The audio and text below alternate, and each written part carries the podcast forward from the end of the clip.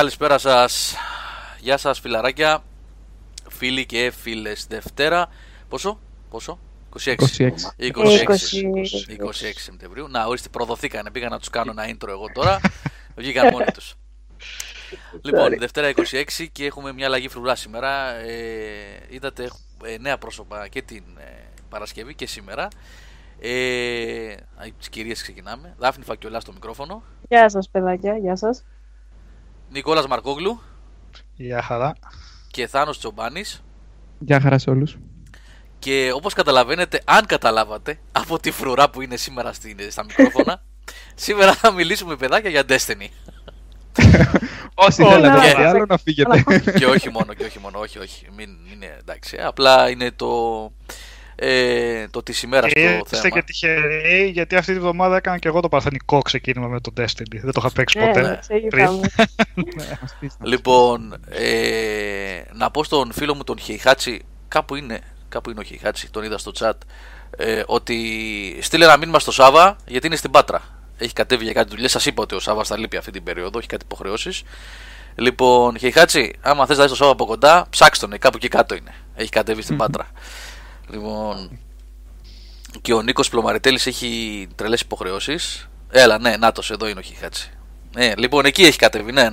Εκεί είναι στην Πάτρα, οπότε και μου έλεγε προηγουμένως, μιλάγαμε στο τηλέφωνο, μου λέει ρε εσύ ωραία είναι εδώ. Και γυάλιζε, τώρα το μάτι του δεν το είδα να γυαλίζει, αλλά έτσι όπως μου το έλεγε, καταλαβαίνετε τι εννοούσε ωραία είναι εδώ.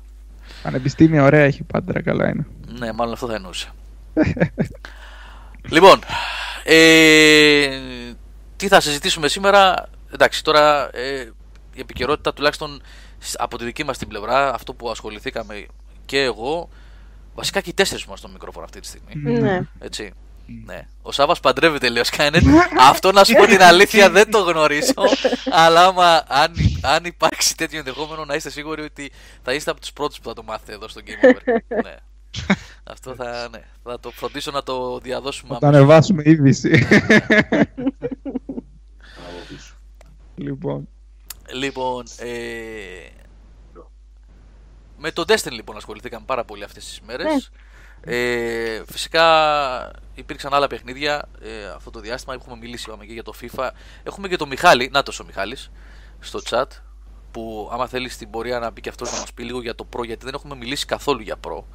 Και νομίζω ότι θα έπρεπε, γιατί η έκδοση φετινή από ό,τι μας είπε ο Μιχάλης στο review είναι πάρα πολύ καλή. Απλά εμείς, επειδή έτυχε αυτό το διάστημα, εγώ δεν παίζω ποδοσφαιράκια, γύρισα στο Destiny και με βοήθησαν και τα παιδιά εδώ πάρα πολύ.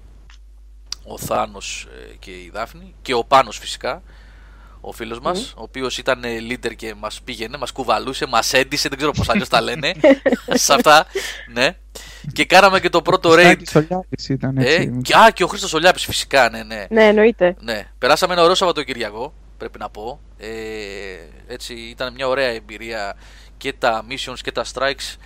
Ακόμα και το raid που δεν ολοκληρώθηκε, αλλά δεν πειράσει. Να πούμε γιατί δεν ολοκληρώθηκε. Φτάσαμε στην πηγή, αλλά δεν ήπιαμε νερό. Δεν πειράζει. Τι να κάνεις όταν παίζεις 12 ώρες τη μέρα, όλα συμβαίνουν. Ναι. 12 ώρες έπαιζες, τόσο έπαιζες ρε. Κοίταξε, εσύ είσαι και λίγο... έπαιζες, όλο μέσα σε έβλεπα. Όχι, εγώ δεν έπαιζα με άλλη Νικόλα. Ο Γιώργος δεν έπαιζε συνέχεια, αλλά με τη Δάφνη και με τον Χρήστο και με τον Πάνο ήμασταν 12 ώρα κλείναμε. Εντάξει, εγώ δεν είχα πει γιατί. Α, συγγνώμη Δάφνη, ναι. Όχι, λέω το Σάββατο, δεν έπαιξα καθόλου. Ήταν κάποιες μέρες που έγραφα κυρίως, δηλαδή κρατούσα σημειώσεις και τα λοιπά. Παρατηρούσα. Παίξαμε, τώρα μιλάμε. Αλλά παίξαμε, ναι. Λοιπόν, εγώ έτσι με πολύ προσοχή θα πω αυτά που θα πω τώρα, γιατί έχω παίξει Destiny, αλλά όταν σκέφτομαι ότι έχω παίξει πολύ, αλλά μετά μπαίνω μέσα στο παιχνίδι και παίζω με τα υπόλοιπα παιδιά, όπως ο Πάνος και ο Θάνος και η Δάφνη και άλλα παιδιά και ο Χρήστος, και βλέπω πόσο έχουν παίξει αυτά τα παιδιά, έχω καταλάβει ότι δεν έχω παίξει καθόλου. Οπότε με πολύ προσοχή θα πω αυτά που θα πω σήμερα. Θα μιλήσω τα παιδιά που έχουν παίξει πολύ περισσότερο. Αυτό που μπορώ να πω σε αυτή τη φάση είναι ότι μετά από προβλήματα, μετά από λάθη, για κάποιους δεν υπήρχαν λάθη, για κάποιους το παιχνίδι ξεκίνησε καλά, δεκτό και αυτό, καθένας έχει την άποψή του. Κάποιοι πιστεύουν ότι έτσι έπρεπε να ήταν το παιχνίδι από την αρχή, όπως ήταν και η βανίλα έκδοση. Σε κάθε περίπτωση, η δική μου εκτίμηση είναι ότι αυτή τη στιγμή το Destiny είναι ένα εξαιρετικό παιχνίδι. Ένα εξαιρετικό παιχνίδι που, αν κάποιος ξεκινήσει τώρα, θα μας πει. Ναι, έχει παρέα, πολύ σημαντικό. Ευχαριστώ για την επισήμανση, Δάφνη, πολύ σημαντικό αυτό. Έχει παρέα και το πάρει δεν έχει παίξει καθόλου. Ειδικότερα αυτό θα πω, αν και θα μας πει ο Νικόλας, ακούμε και τον πάνω πίσω έτσι. Κάνουν strike, κάνουν raid, κάτι κάνουν, ταυτόχρονα. Θα μας πει ο Νικόλας γι' αυτό, γιατί ο Νικόλας ξεκίνησε τώρα το παιχνίδι. Και θέλω θα το δει από μια άλλη οπτική, έτσι, θα το πει όσο πιο ολοκληρωμένη γίνεται βασικά. Ναι. Ναι, ξέρεις με ποια είναι το λέω, Νικόλα, ότι εγώ μιλάω ως ένας άνθρωπος ο οποίος ξεκίνησε στην βανίλα, σταμάτησε. Έπαιξα πέρσι για κάνα μήνα το Taken King, το σταμάτησα και ξαναγύρισα τώρα. Και το είδα μέσα στα χρόνια πώς εξελίχθηκε, όσο μου επιτρέπουν οι γνώσεις και η μνήμη μου, έτσι, το πώς εξελίχθηκε. Άλλη οπτική έχεις εσύ που ξεκίνησες πρώτη φορά τώρα και βλέπεις ένα ολοκληρωμένο πακέτο, και άλλη οπτική νομίζω θα έχει και ο Θάνος και η Δάφνη που το παρακολουθούν πολύ συχνά το παιχνίδι. Οπότε νομίζω ότι θα το δούμε λίγο σφαιρικά, τουλάχιστον θα επιχειρήσουμε να προσπαθήσουμε, έτσι. Λοιπόν, η δική μου άποψη για αυτή τη φάση είναι ότι το Destiny στην παρούσα χρονική στιγμή είναι ένα εξαιρετικό FPS ψεύδο MMO που είναι πραγματικά value for money. Νομίζω έχει ένα 50 το πλήρες πακέτο, κάνω λάθος, 50-60 το collection, έτσι. Όλα μαζί γύρω στα 50 πρέπει να έχει λογικά, γιατί είναι 30 λίρες εδώ πέρα. Ναι, ή 50 ή 60. Βέβαια έχει πέσει η λίρα, οπότε μπορεί να είναι και 40. Στην Αγγλία είναι πιο φθηνά, εντάξει, μάλιστα. Ναι. Λοιπόν, ένα full price παιχνίδι, είναι απλά έχει όλα τα expansions. Ναι, όλα, ναι. Ναι, είναι όλα μαζί. Που σημαίνει πολύ value for money αγορά, πάρα πολύ. Για πες, Γιώργο, συνέχισε. Ναι, ότι... Νομίζω ότι μπορείς να πάρεις από το παιχνίδι, εφόσον συνειδητοποιήσεις που μπαίνεις, ότι το παιχνίδι έχει μια άλλη λογική. Είναι ένα ψεύδο MMO παιχνίδι που το lore του ακόμα και τώρα ψιλοπονάει. Πρέπει να μπαίνεις στο site για να μάθεις για το lore. Δάφνη, έτσι δεν είναι που ή σε forum ή σε Reddit και τέτοια. Πρέπει να ψάχνεις, να γυρίσεις. Ότι έχει.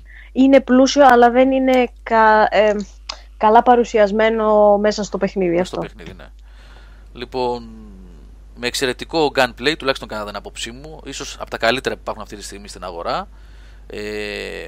Ωραίο art, το οποίο έχει βελτιωθεί κιόλας, και τα γραφικά του και το art του έχουν βελτιωθεί από αυτό που είχαμε δει στην αρχή.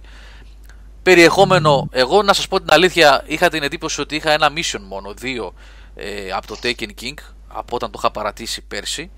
Και 3 μέρες τώρα με τα παιδιά, μόνο Taken King παίζαμε. Εγώ δεν είχα αγγίξει ακόμα Rise of Iron.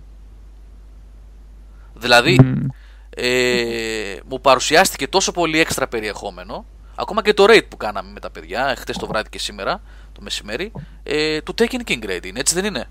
Ναι. Είναι με τον Oryx αυτό το...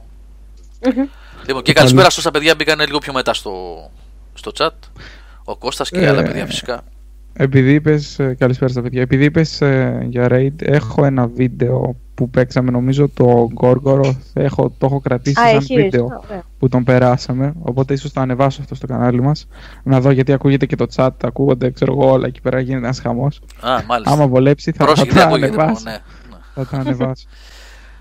Λοιπόν, αυτή είναι η άποψη η δική μου, που παραλαμβάνω πάντα έτσι με προσοχή, γιατί πρέπει...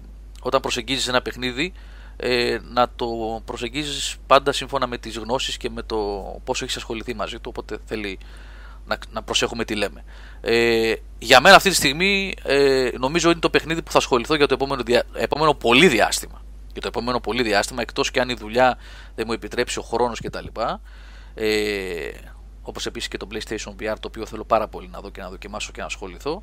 Από εκεί και πέρα νομίζω ότι για τη φετινή σεζόν και με το ενδεχόμενο, όχι με το ενδεχόμενο, με το δεδομένο πιο σωστά, του Last Guardian να έχει φύγει για τον Δεκέμβριο, που εμένα με ενδιαφέρει πάρα πολύ το Last Guardian, το Destiny με κέρδισε. Αυτό που είδα το Σαββατοκύριακο, αυτό που παίξαμε με τα παιδιά, το τριημεράκι, με κέρδισε ξανά πίσω. Και θέλω να πιστεύω ότι θα συνεχίσω για το επόμενο διάστημα. Αυτή η... Γιώργο, να σου πω. σε όλη τη διακοπή. Βασικά αυτό το παιχνίδι και να παίζει και μια φορά την εβδομάδα. Μία. Ή ξέρω εγώ, μια φορά κάθε δύο εβδομάδες.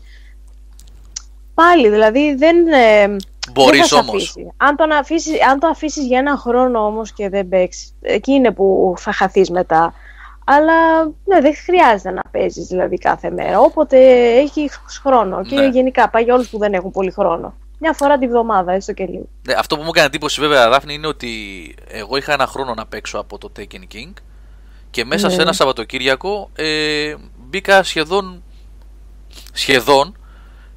100% ξανά πίσω. Δηλαδή τα θυμήθηκα όλα. Βέβαια, πάντα το δεδομένο είναι η σημαντική βοήθεια που πρέπει να έχεις από την ομάδα, έτσι. Αυτό, άμα δεν έχεις την ομάδα είναι το πρόβλημα. Ναι. Σαν εμένα, παραδείγματο χάρη.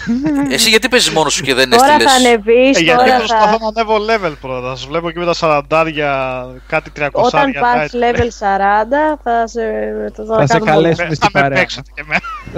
Θα σε παίξουν. Λοιπόν, για να μιλήσουν και τα παιδιά τώρα, να μας πει και ο Νικόλας, να μας πει και η Δάφνη και ο Θάνος. Από μια εντελώς διαφορετική, νομίζω, οπτική θα μας πούν για το παιχνίδι. Να πω, το είχα πρωτοπιάσει βασικά 2 χρόνια πριν τη Βανίλια έκδοση πια. Κάτσε. Αλλά... Καλά θυμόμουν ότι είχαμε παίξει κάποια στιγμή μαζί, έτσι. Στην αρχή. Μαζί δεν είχαμε παίξει. Όχι. Αυτό ήθελα να πω. Το είχα παίξει για 1 ώρα μόνο. Για κάποιο λόγο δεν πάτησε καθόλου και το είχα παρατήσει. Οπότε ουσιαστικά είναι σαν να το παίζω πρώτη φορά τώρα.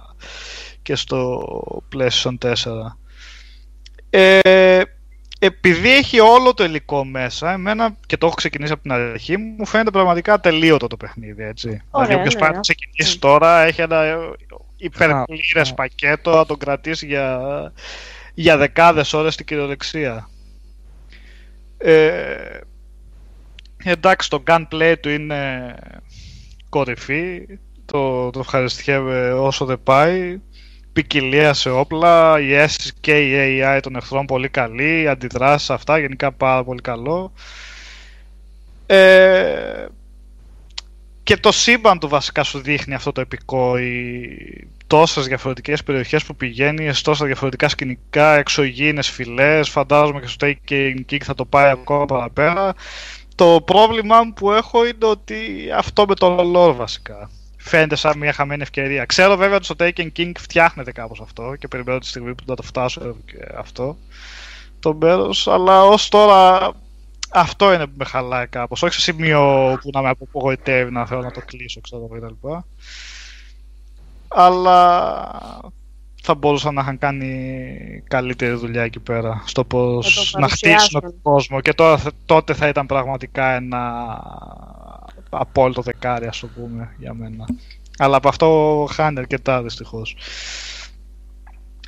Κατά τα άλλα, εντάξει, το ευχαριστιέμαι πολύ. Το gameplay του είναι κορυφή, ακόμα και single player που το παίζω εγώ ουσιαστικά, εκτός από πολύ ελάχιστες φορές σε κάποια strikes που μου βγάζει άλλα άτομα. Μου αρέσει πάρα πολύ και σε solo. Αλλά βλέπω, δηλαδή, σε strikes όποτε παίζω με άλλα άτομα, ότι απογειώνεται. Δηλαδή, για co-op το παιχνίδι πάει αλλού. Γίνεται πολύ πιο εντυπωσιακό βασικά. Με άλλα άτομα που παίζω που δεν μιλάμε, που δεν συνεννοούμαστε και πάλι γίνονται κάτι πολύ ωραίες σκηνές μέσα, κινηματογραφικές κλπ. Φαντάζομαι πως περισσότερο άμα είσαι μια ομάδα πραγματικά συνεννοήσει και το παίζει σε υψηλής δυσκολίας, αποστολές κλπ.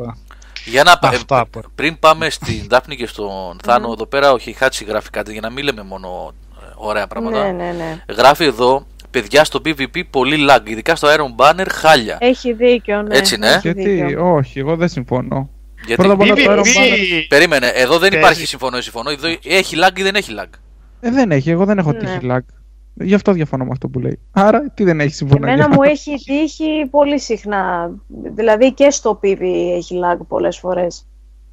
Ότι τα έχει τα τεχνικά του προβλήματα, τα έχει. Αλλά εσείς έχετε και ένα θέμα με τις συσκευές. Όχι, είναι και όταν δεν είχαμε δύο κονσόλες σε ένα μόντεμ. Δεν ξέρω. Δηλαδή, Xbox παίζει σε PS4, να μας πει λίγο. Ναι. Γενικά ο κόσμος ασχολείται περισσότερο με το PvE ή το PvP. Το Crucible δηλαδή θεωρείται ότι είναι δευτερεύον κομμάτι του παιχνιδιού. PS4 λέει. Κοιτάξτε, αυτή είναι ακριβώς η συζήτηση, την είχαμε. Γιώργο, είσαι πολύ χαμηλά για κάποιο λόγο. Είμαι χαμηλά εγώ το μικρόφωνο μου.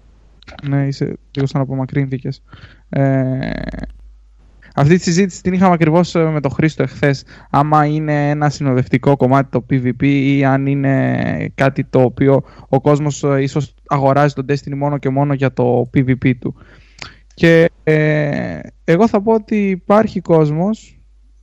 Ένας από αυτούς είμαι εγώ. Με ακούτε λίγο καλύτερα τώρα, είμαι πολύ ψηλά. Ναι, τώρα είσαι okay. Όχι, να χαράσει. Οκ, sorry για πριν, παιδιά. Τα γνωστά προβλήματα με το μίκτη μου εδώ πέρα που αλλάζει συνεχώς τα settings. Sorry γι' αυτό.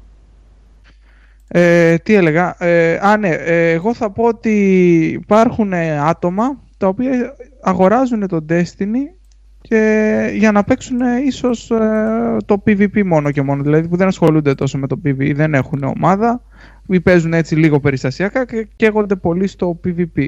Πιστεύω ότι αυτά τα άτομα υπάρχουν, γιατί εγώ θεωρώ τον εαυτό μου έναν από αυτούς. Έχω πολλές παραπάνω ώρες στο PvP παρά στο PvE. Ναι, απ' την άλλη ήθελα να πω ότι δεν...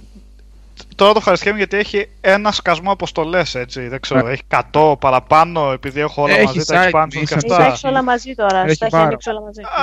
Το χαρισχέμαι έτσι, απ' την άλλη δεν μπορώ να με δω να ξαναπέζω αποστολές, δηλαδή γυρνάω σε κάτι κόσμος εκεί πέρα στη γη και τα λοιπά που είναι μικρότερο level και βλέπω κάτι σαραντάδιδες να προχωράνε και λέω γιατί επιστρέφουν, ας πούμε. Κάνουν πατρόλ, πατρόλ. Ακόμα πιο βαρετό δηλαδή. Είναι σημαντικό κομμάτι του παιχνιδιού και επίσης μπορεί κάποιος να πηγαίνει να κάνει strike και να τον βάζεις στον ίδιο σερβερ που εσύ κάνεις πατρόλ, να τον βλέπεις να περνάει μπροστά σου και αυτός να πηγαίνει να κάνει strike. Ναι, απλά φαντάζομαι ότι κάνει ξανά και ξανά την ίδια αποστολή. Γιατί όταν έχεις φτάσει 40 αποστολές, 40 level, έχει ολοκληρώσει λίγο πολύ όλες τις αποστολές. Φαντάζομαι ότι όταν τελειώνεις το παιχνίδι, το μόνο που έχεις να κάνεις πάνω κάτω είναι τα strikes, το Trials of Osiris άμα παίζεις PvP, τα. Πώς το λένε αυτό, ρε Δάφνη, που παίζουμε με τους κύριους. Το Prison of Elders. Ναι, δηλαδή είναι πολύ συγκεκριμένα τα πράγματα που έχεις να κάνεις άμα τελειώσεις το παιχνίδι.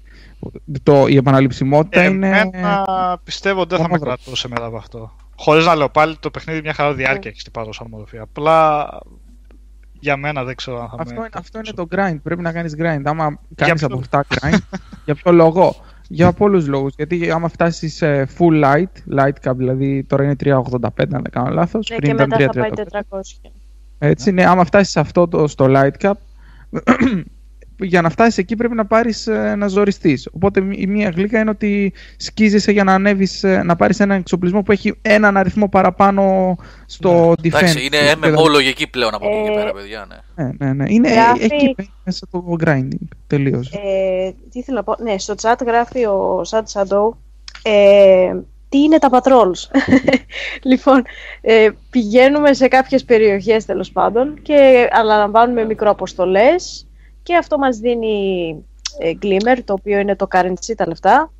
Ανεβαίνουμε reputation σε κάποια, πώς να το πω, σε κάποια factions. Δίνει εξοπλισμό, δίνει γενικά rewards. Να πω κάτι, να προσθέσω κάτι ακόμα εδώ, που δεν ξέρω αν το είπατε προηγουμένως στον Νικόλα, στην απορία του Νικόλα για αυτούς τους σαραντάριδες που βλέπεις στα διάφορα patrols. Πολλές φορές αναγκάζεσαι να κάνεις ένα patrol στο Cosmodrome ή σε ένα πολύ low level περιβάλλον, γιατί υπάρχουν missions που τρέχουν μέσα στο συγκεκριμένο patrol. Δεν κάνουν ξανά mission low level, Νικόλα. Δεν ξέρω αν καταλαβαίνεις. Τη χάνει απλά μέσα στο γενικότερο περιβάλλον ενός patrol, του Cosmodrome κυρίως, και όχι μόνο, και στο Mars παντού, όχι μόνο στο σε όλες τις περιοχές. Να χρειάζεται να σκοτώσεις, ας πούμε, κάποιους εχθρούς οι οποίοι είναι σε mission μεταγενέστερο του Taken King, αλλά την χάνει να βρίσκονται στο ίδιο περιβάλλον. Οπότε δεν είναι, αυτοί που βλέπεις δεν είναι απαραίτητα έχουν επιστρέψει για να κάνουν low level mission ή low level patrol. Κατάλαβες. Μπορούν πολλά πράγματα να κάνουν. Ναι, απλά επειδή το παίζω και είμαι τώρα 26 level και μάλλον έχω τελειώσει το βασικό campaign, τα δύο τα DLC που είχαν βγει, και θα μου πάω στο Taken King. Και υποθέτω ότι μέχρι να τελειώσει το Taken King και το Iron. Πώς λέγεται το τελευταίο? Rise of Iron. Rise of Iron, συγγνώμη.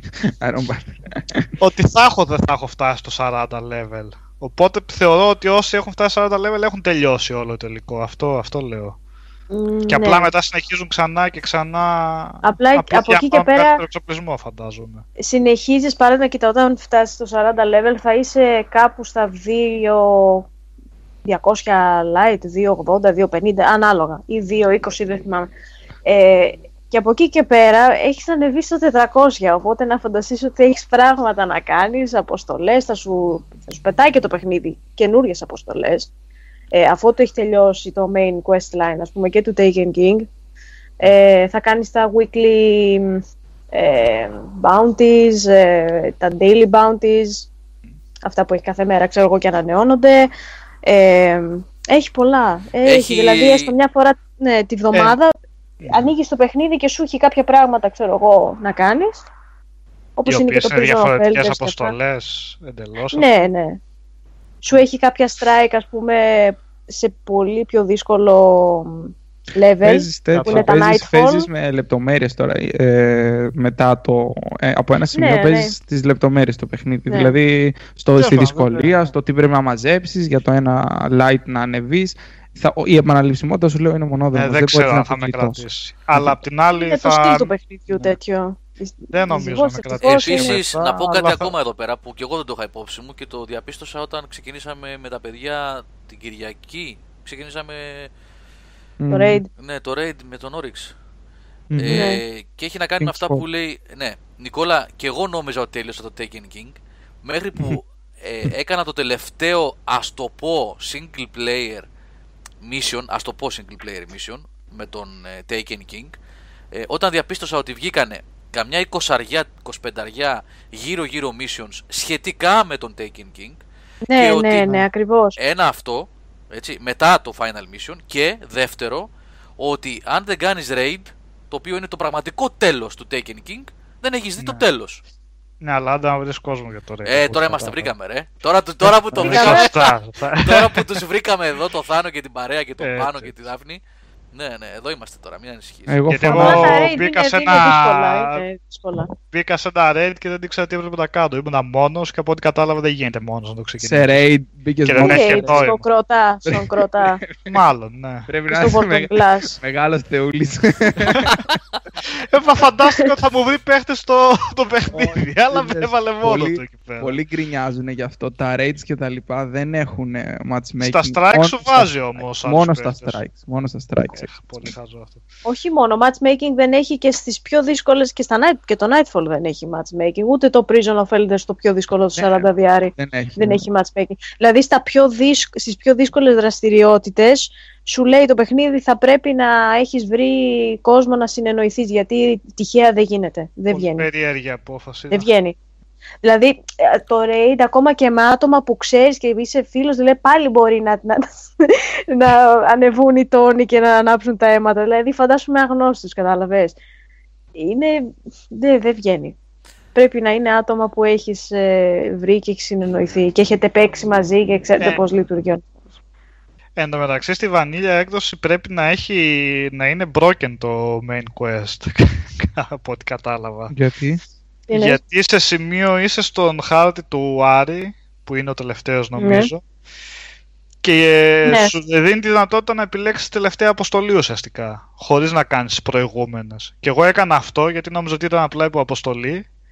Και μετά ξανά έκανα όλες τις προηγούμενες και ξανά έφτασα στη τελευταία με κανονικούς διαλόγους κτλ. Άστα, έχει νομίζω είναι ξεκλειδωμένες οι αποστολές και απλά σου γράφει level, ας πούμε. Level 1 story, level 3 story, level 10. Τώρα το γιατί να σου επιτρέπει το παιχνίδι τώρα ή το... Αυτό δεν το έχω καταλάβει κι εγώ. Πιο μετά το πάει με το light. Ας πούμε, ο Γιώργος δεν έχει ξεκινήσει το Rise of Iron γιατί... δεν μπορούσε να το ξεκινήσεις γιατί, ξέρω εγώ, η πρώτη αποστολή πρέπει να είσαι από 2,80 ή 2,90 και πάνω. Και ήταν κάτω από αυτό. Χθες το βράδυ το έβαλα. Να στο πάει έτσι, ναι. Χθες το βράδυ απλά το έβαλα, είδα το cinematic, δεν προχώρησα. Ναι. Στο βράδυ. Επίσης έχουν και άλλα προβλήματα. Υπάρχουν και άλλα προβλήματα στο παιχνίδι, όπως αυτό το glitch που είχα φάει εγώ από πέρσι, που είχε κλειδώσει μια περιοχή και μπήκα στην περιοχή αυτή μέσα από παιχνίδι του άλλου παιδιού, του Πάνου βασικά. Μπήκαμε στο πατρόλ και όταν βγήκα μου ξεκλείδωσε και μαζί μου ξεκλείδωσε και μια σειρά από πολλές αποστολές. Δηλαδή τρώει γκλιτσάκια, τρώει τέτοια πράγματα. Ναι, γίνονται αυτά. Ναι.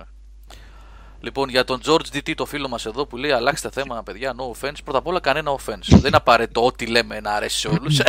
Έτσι. Απλά τώρα είπαμε σήμερα έχουμε πολύ καιρό να ασχοληθούμε με κάτι τέτοιο. Έτσι, παιδιά. Οπ, να το σωτσέχω. Σε Destiny έπεσε.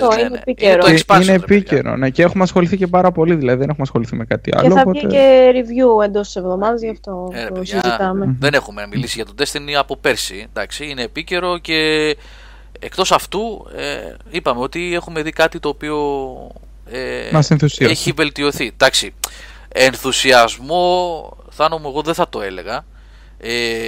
Ικανοποίηση ότι ένα παιχνίδι το οποίο ξεκίνησε, τώρα θα μου πεις βέβαια υπάρχει μεγάλη. Υπάρχουν πολλά που μπορούν να υποθούν για αυτό το παιχνίδι, για το τι έχει κάνει η Activision με το παιχνίδι αυτό. Έτσι, τι θα μπορούσε να έχει κάνει, πόσα λεφτά πεταχτήκανε από το παράθυρο ή σε marketing και δεν έπεσαν στο παιχνίδι. Έτσι, γιατί ναι, λέμε για ένα παιχνίδι το οποίο το γουστάρουμε και το αγαπάμε. Γιατί περνάμε κάποιες ώρες, αλλά δεν μπορούμε να ξεχνάμε γιατί αυτό καθορίζει στην τελική. Ναι, αυτό καθορίζει και το προϊόν που παίρνουμε στα χέρια μας, την πολιτική των εταιριών. Και οι αδιφάγα Activision ξέρουν πολύ καλά τι κάνει και τι έκανε στο Destiny τα πρώτα χρόνια, έτσι, ώστε να βγάζει DLCs. Επίσης δεν είπαμε για μετά, ναι. Σίγουρα, ότι όλοι εσείς που έχετε παίξει το καινούργιο expansion DLC λέτε ότι είναι πολύ μικρό, έτσι. Ναι, είναι. Οι αποστολές, ναι, οι κύριες. Ναι. Και πόσα ακόμα να ανέξει σαν bounties και να παίξει κι άλλες 5, 6, 8, 10 ώρες. Μιλάω για την. Προσθέτει και το. Ναι, εντάξει. Ναι, και σιγά κιόλας. Προσθέτει και τέτοιο. Ένα βιβλίο. Progress book. Αυτό το. Άμα προσθέτει ένα βιβλίο. Καλά. Και όχι μόνο. Το αστείο είναι ότι ένα από τα quest, εισαγωγικά, του Progress Book είναι να κάνεις τις αποστολές σε hard επί 10. Δηλαδή, πόσες αποστολές έχει, 5? Σε βάζει να ξαναπαίξεις το campaign άλλες 2 φορές. Περίπου. Όχι, μιλάω για το campaign. Την διορθώνει. Έχει από πάνω καραδοκεί να τη διορθώσει. Πες τα ρε πάνω, έλα εδώ. Στο hard όμως, έτσι. Στο hard. Επειδή είπες ότι δεν σε ενθουσίασε το πόσο. Μ' ακούς? Ναι, συγγνώμη, πες, ναι. Δεν σε ενθουσίασε το πόσο, ας πούμε, διαφορετικό είναι ένα raid σε σχέση με το παιχνίδι, το τι συνεννόηση θέλει, το περιεχόμενο που έχει. Όλα αυτά δεν σε ενθουσίασαν, που τα είδες πρώτη φορά, ας πούμε. Ένα λεπτό. Το γεγονός ότι περνάς ωραία όταν παίζεις με την παρέα και η όλη φάση με το raid, ότι συνεννοείται η ομάδα κτλ. Όλα αυτά, πρώτα απ' όλα, είναι. Τι λέει ο Φρόνης? Γιατί, παιδιά, το λέτε αυτό? Rave party στο άλλο δωμάτιο. Ακούγεται μουσική τίποτα? Έχει γίνει κάτι με το μίκτη? Όχι. Δεν ακούω κάτι. Δεν ακούμε. Για πες μας, ρε Φρόνη, τι εννοείς? Έχει γίνει? Ακούστηκε μια μουσική πριν? Όχι, ρε παιδιά. Ούτε τηλεόραση είναι ανοιχτή, ούτε τίποτα. Όχι, τίποτα απολύτως. Χρόνη, μήπως εσένα γίνεται κανένα rave party στο άλλο δωμάτιο? Αν ακούτε κάτι, πείτε να το διορθώσω. Όλα είναι. Ο μόνος θόρυβος που έχω είναι η μπαλκονόπορτα που ακούγονται τα αυτοκίνητα από έξω, μόνο αυτό. DC, Κρίστο, ωραία ερώτηση, θα πάμε σε λίγο, θα περάσουμε όταν θα αλλάξουμε θέμα, θα πάμε και σε αυτό. Λοιπόν, όλα αυτά που είπες, Θάνο, για την συνεννόηση με την παρέα κτλ, αυτά νομίζω ότι είναι στοιχεία των MMO έτσι κι αλλιώς. Δηλαδή είτε παίζεις WoW, είτε παίζεις, δεν ξέρω, Aeon ή Guild Wars ή οτιδήποτε άλλο, η συνεννόηση, η παρέα, η ομάδα, το πώς θα ρίξουμε τον boss, το raid κτλ. Υφίστανται έτσι κι αλλιώς. Θετικό, ναι, βεβαίως είναι ωραίο. Για το παιχνίδι, τα του παιχνιδιού του Destiny ειδικότερα, τα είπα προηγουμένως. Ότι φοβερό gunplay, βελτιώσεις κτλ. Όχι, μιλάω για το πόσο καλά κρυμμένο είχε αυτό το περιεχόμενο, ρε παιδί μου, ότι. Εντάξει, και χωρίς. Να σου πούμε, ο Νικόλας παίζει μόνος του. Δεν μπορεί να μην έχει καμία συνεννόηση, αλλά το raid τον αναγκάζει να συνεννοηθεί. Θέλει να κάνει συγκεκριμένα πράγματα. Δηλαδή αυτό είναι κάτι το οποίο μπορεί να μην το συνεννοήσει στο υπόλοιπο παιχνίδι. Ας μ' άφηνε να μπω μόνος μου και θα το τέλειωνα μόνος μου, αλλά δεν μ' αφήνει. Λοιπόν, ο Τζέχοντι εδώ πέρα λέει ότι ακούγουν πιο χαμηλά από τα άλλα παιδιά. Όχι, τώρα καλά ακούγες. Σε κάποιες φάσεις απλά πέφτει ο έτος. Πάλι κατέβηκε, για κάποιο λόγο πέφτει ο μίκτης. Δεν ξέρω γιατί το κάνει αυτό. Σου την πέφτει. Πάει και κάνει ότο κατεβάζει. Δεν ξέρω για ποιο λόγο το κάνει αυτό.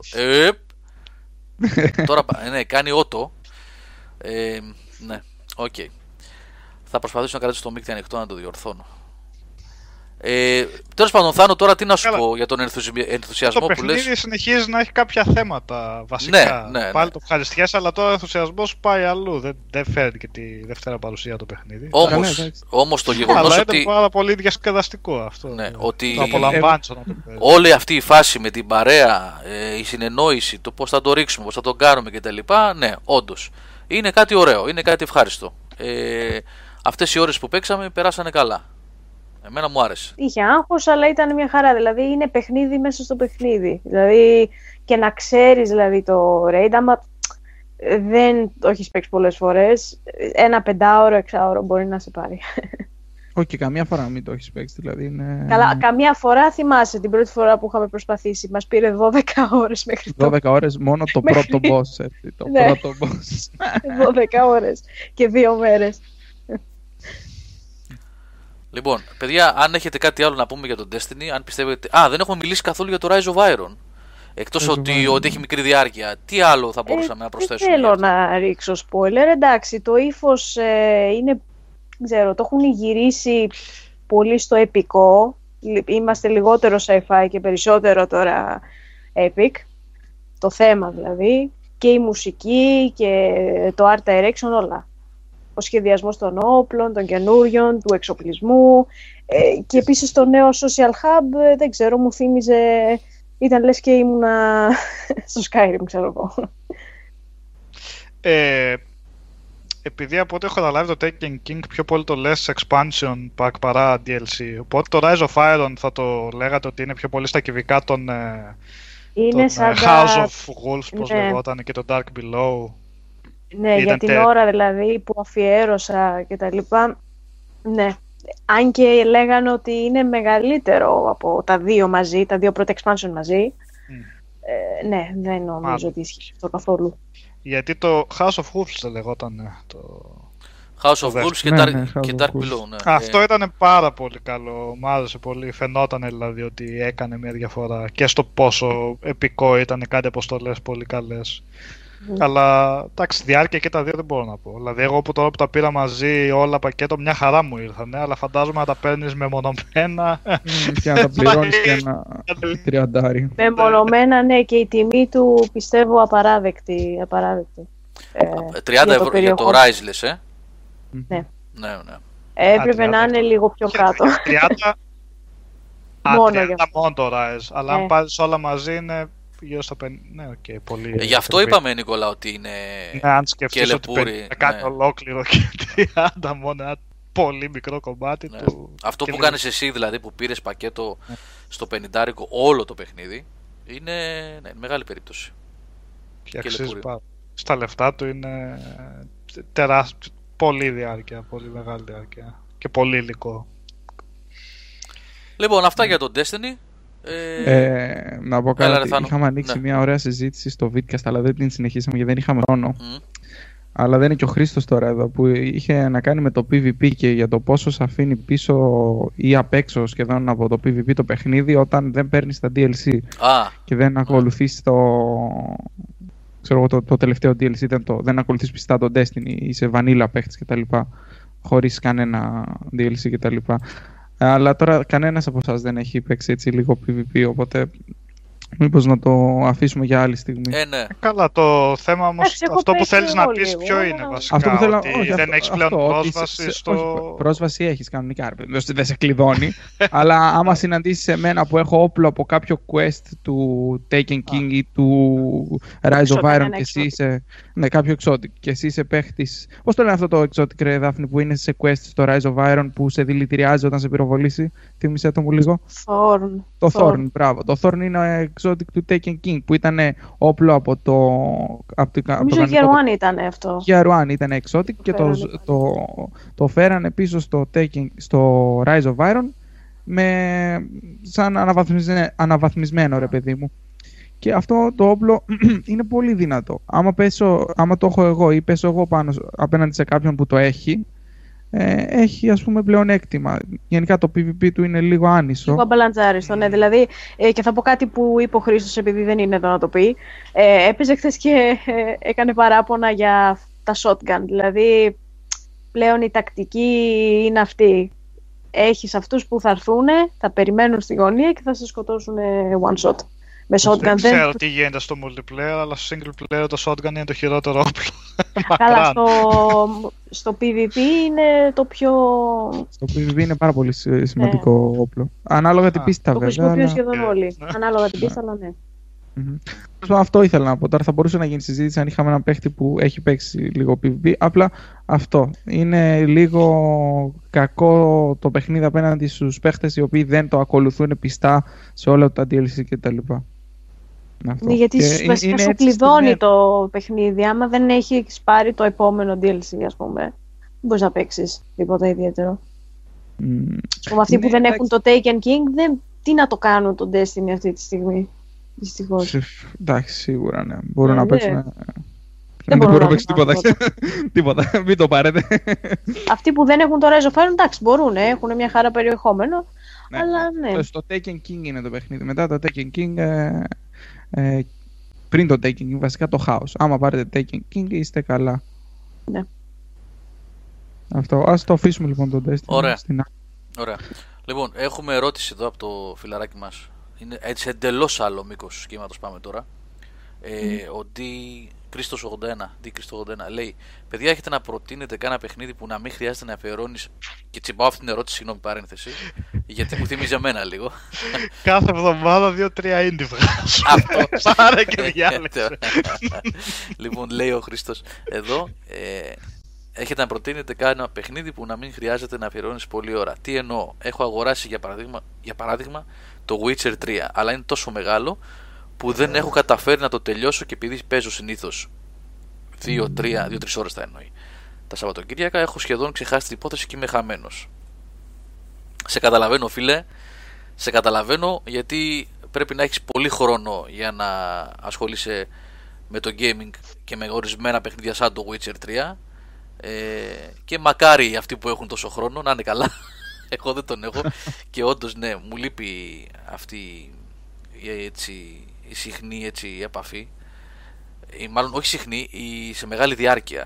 Δηλαδή αυτό που έγινε τώρα το Σαββατοκύριακο με τα παιδιά, βέβαια ούτε σούπερ μάρκετ πήγα ούτε τίποτα να το Σαββατοκύριακο, και τα άκουσα, ναι, γιατί υπάρχει και μια οικογένεια και οι υποχρεώσεις είναι τρελές.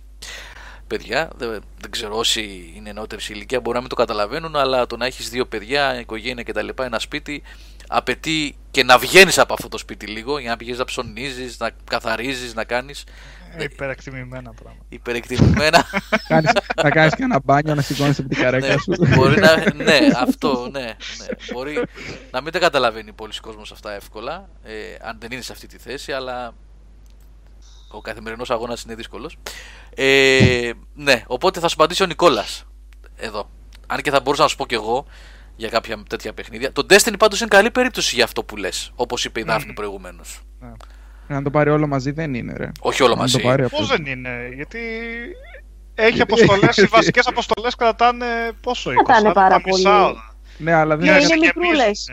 Ναι, αλλά δεν αξίζει να παίξεις. Δηλαδή, έχεις το Destiny στα χέρια σου, θα πεις. Τι έπαιξα τώρα. Όλο το παιχνίδι ξεδιπλώνεται πέρα των βασικών αποστολών. Ναι, αυτό λέμε, ότι δεν χρειάζεται τελικά να παίζει κάθε μέρα όλη μέρα. Δηλαδή και να παίζει 2 φορές την εβδομάδα για 2-3 ώρες, ξέρω εγώ. Πάλι βγαίνει. Και... εντάξει, δεν έχεις και τίποτα να ξέρει. Δεν έχει και κάποια. Το είπαμε για την ιστορία. Δεν ξεχνάς την ιστορία. Οπότε εντάξει. Να, τα παιδιά σου λένε MOBA παίξε. Τα MOBA είναι για αυτό το. Εντάξει, ανάλογα και τι παίχτης είσαι, ξέρω εγώ. Και άμα παίξεις ένα καμπένα από οποιοδήποτε Call of Duty, 6 ώρες είναι. Πάρε το, τελείωσε το. Ναι, αυτό. Δηλαδή όλα αυτά τα player που έχουν συνοδευτικά campaigns, όλα αυτά έχουν μικρά. Όλα τα Battlefield, όλα τα Call of Duty. Αν θέλεις να βρίζεις με Πολωνούς, λέει, παίξε LOL.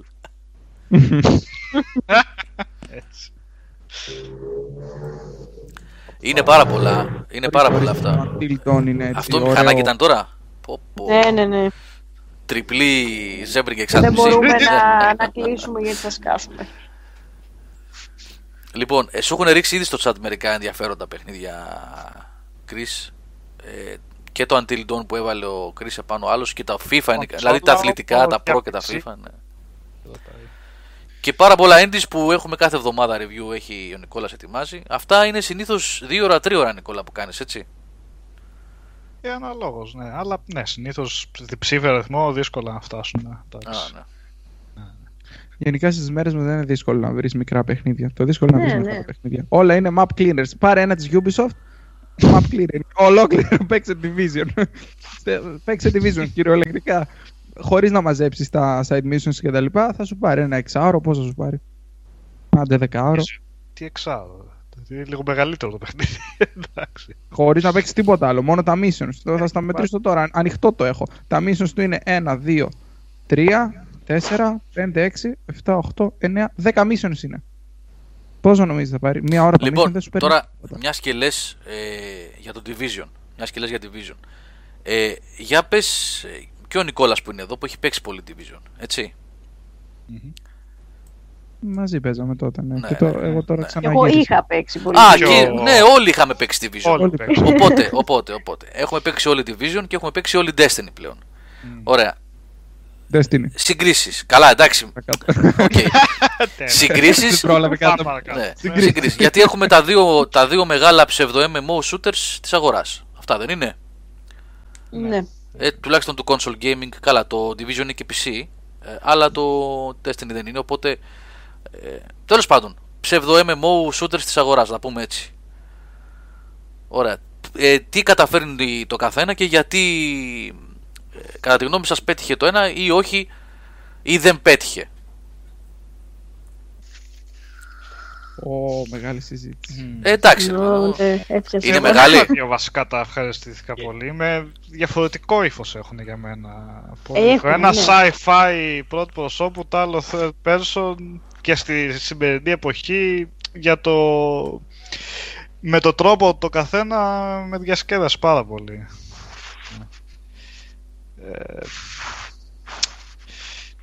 Νομίζω πως το Division αποτυγχάνει πολύ στο να σε κρατήσει για μεγάλο χρονικό διάστημα.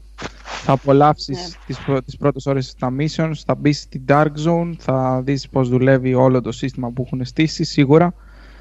Αλλά μακροπρόθεσμα δεν νομίζω πως έχει κάτι το οποίο μπορεί να σε κρατήσει. Του λείπουν όλα τα καλά που έχει το Destiny του τύπου αποκλειστικά όπλα. Και PvP καθαρό. Καθαρό PvP, αποκλειστικά όπλα που σου πέφτουν από συγκεκριμένα quest, έτσι, που δεν σου πέφτουν τυχαία. Έχει λίγο static noise κάποιος. Ναι, κάπου έχουμε λίγο θόρυβο, ναι, βασικά. Ωραία, τώρα σταμάτησε. Λοιπόν, πώς το κάνεις εσύ, ρε Θάνο? Λες. Ξέρω εγώ, όταν μιλάς εσύ ακούγεται. Εγώ δεν κουνιέμαι. Όχι, τώρα δεν κάνει, ναι, για πάμε. Δεν ξέρω τι γίνεται. Κάποιος τρίβεται, λέει. Λοιπόν, ναι. Του λείπουν συγκεκριμένα μικρά πράγματα τα οποία κάνουν ένα τέτοιου είδους παιχνίδι έτσι ελκυστικό και να αντέξεις στο χρόνο. Το PvP που έλεγε ο Πάνος, ότι η μεγάλη διαφορά είναι ότι έχει χάλια PvP το Division. Το Division στην ουσία δεν έχει PvP. Δηλαδή αυτό που έχουν βάλει για PvP είναι κακό. Πραγματικά κακό. Δεν δουλεύει τίποτα εκεί μέσα. Και το είχαμε γράψει και στο κείμενο. Είναι λίγα τα πράγματα τα οποία μπορείς να απολαύσεις στο PvP του Division. Έχει κακό σύστημα με το οποίο γίνεσαι rogue.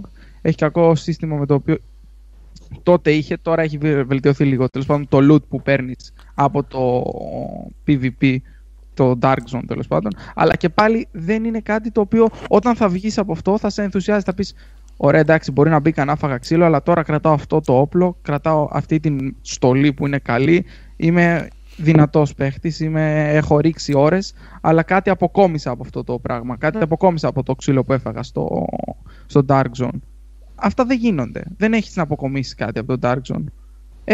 Τα drops που σου πέφτουν μέσα θα μπορούσαν κάλλιστα να πέφτουν και από έξω, αλλά επειδή από έξω δεν υπάρχει τίποτα το οποίο μπορείς να κάνεις, μπορείς να κάνεις replay τα mission σου και κάποια events που μπήκανε τώρα, δεν σε επιβραβεύει. Πιστεύω ότι η επιβράβευση είναι το μεγαλύτερο κλειδί σε αυτά τα παιχνίδια και το Division δεν σε επιβραβεύει σωστά. Από εκεί και πέρα, όσοι είναι PvP παίχτες, προφανώς με τη μία αποκλείουν το Division και πάνε στο Destiny, γιατί δεν έχει PvP. Δεν είναι PvP αυτό το πράγμα. Νικόλα, όλα αυτά που γράφεις στο chat, έλα πες τα live, γιατί θα μας πούνε ότι δεν μιλάμε για indie παιχνίδια. Αφού τα λες που τα λες, πες τα ζωντανά. Σας αφήνω να εκφραστείτε εκεί. Όχι, πες τα να. Δηλαδή, γιατί ξέρεις τι, το chat και εμένα πολλές φορές με ξεκελάει, σου δίνει. Νομίζεις ότι ξέρεις, είναι το live, αλλά είναι πάρα πολλοί που ακούνε την εκπομπή στο YouTube μετά και αυτά που γράφουν στο chat δεν τα βλέπουν. Οπότε όλα αυτά τα πολύ ενδιαφέροντα που προτείνεις στο chat, κάντα άλλη μια σούμα και πες τα τώρα στον. Πετάμε ονόματα εδώ πέρα στο chat για indie παιχνίδια. Πιο πολύ roguelike και Metroidvania, να σαν το Sword and Sanctuary, που είναι παρόμοια φάση εντελώς με το Dark Souls, αλλά σε δύο διαστάσεις. Το Action Verge, αυτό κι αν είναι ο ορισμός του Metroidvania, φτιαγμένο από ένα άτομο μόνο και είναι λες και έχει βγει από τη 16-bit εποχή. Πάρα πολύ καλή δουλειά. Τι άλλα είπαμε? Είπες το Hyper Light, ναι.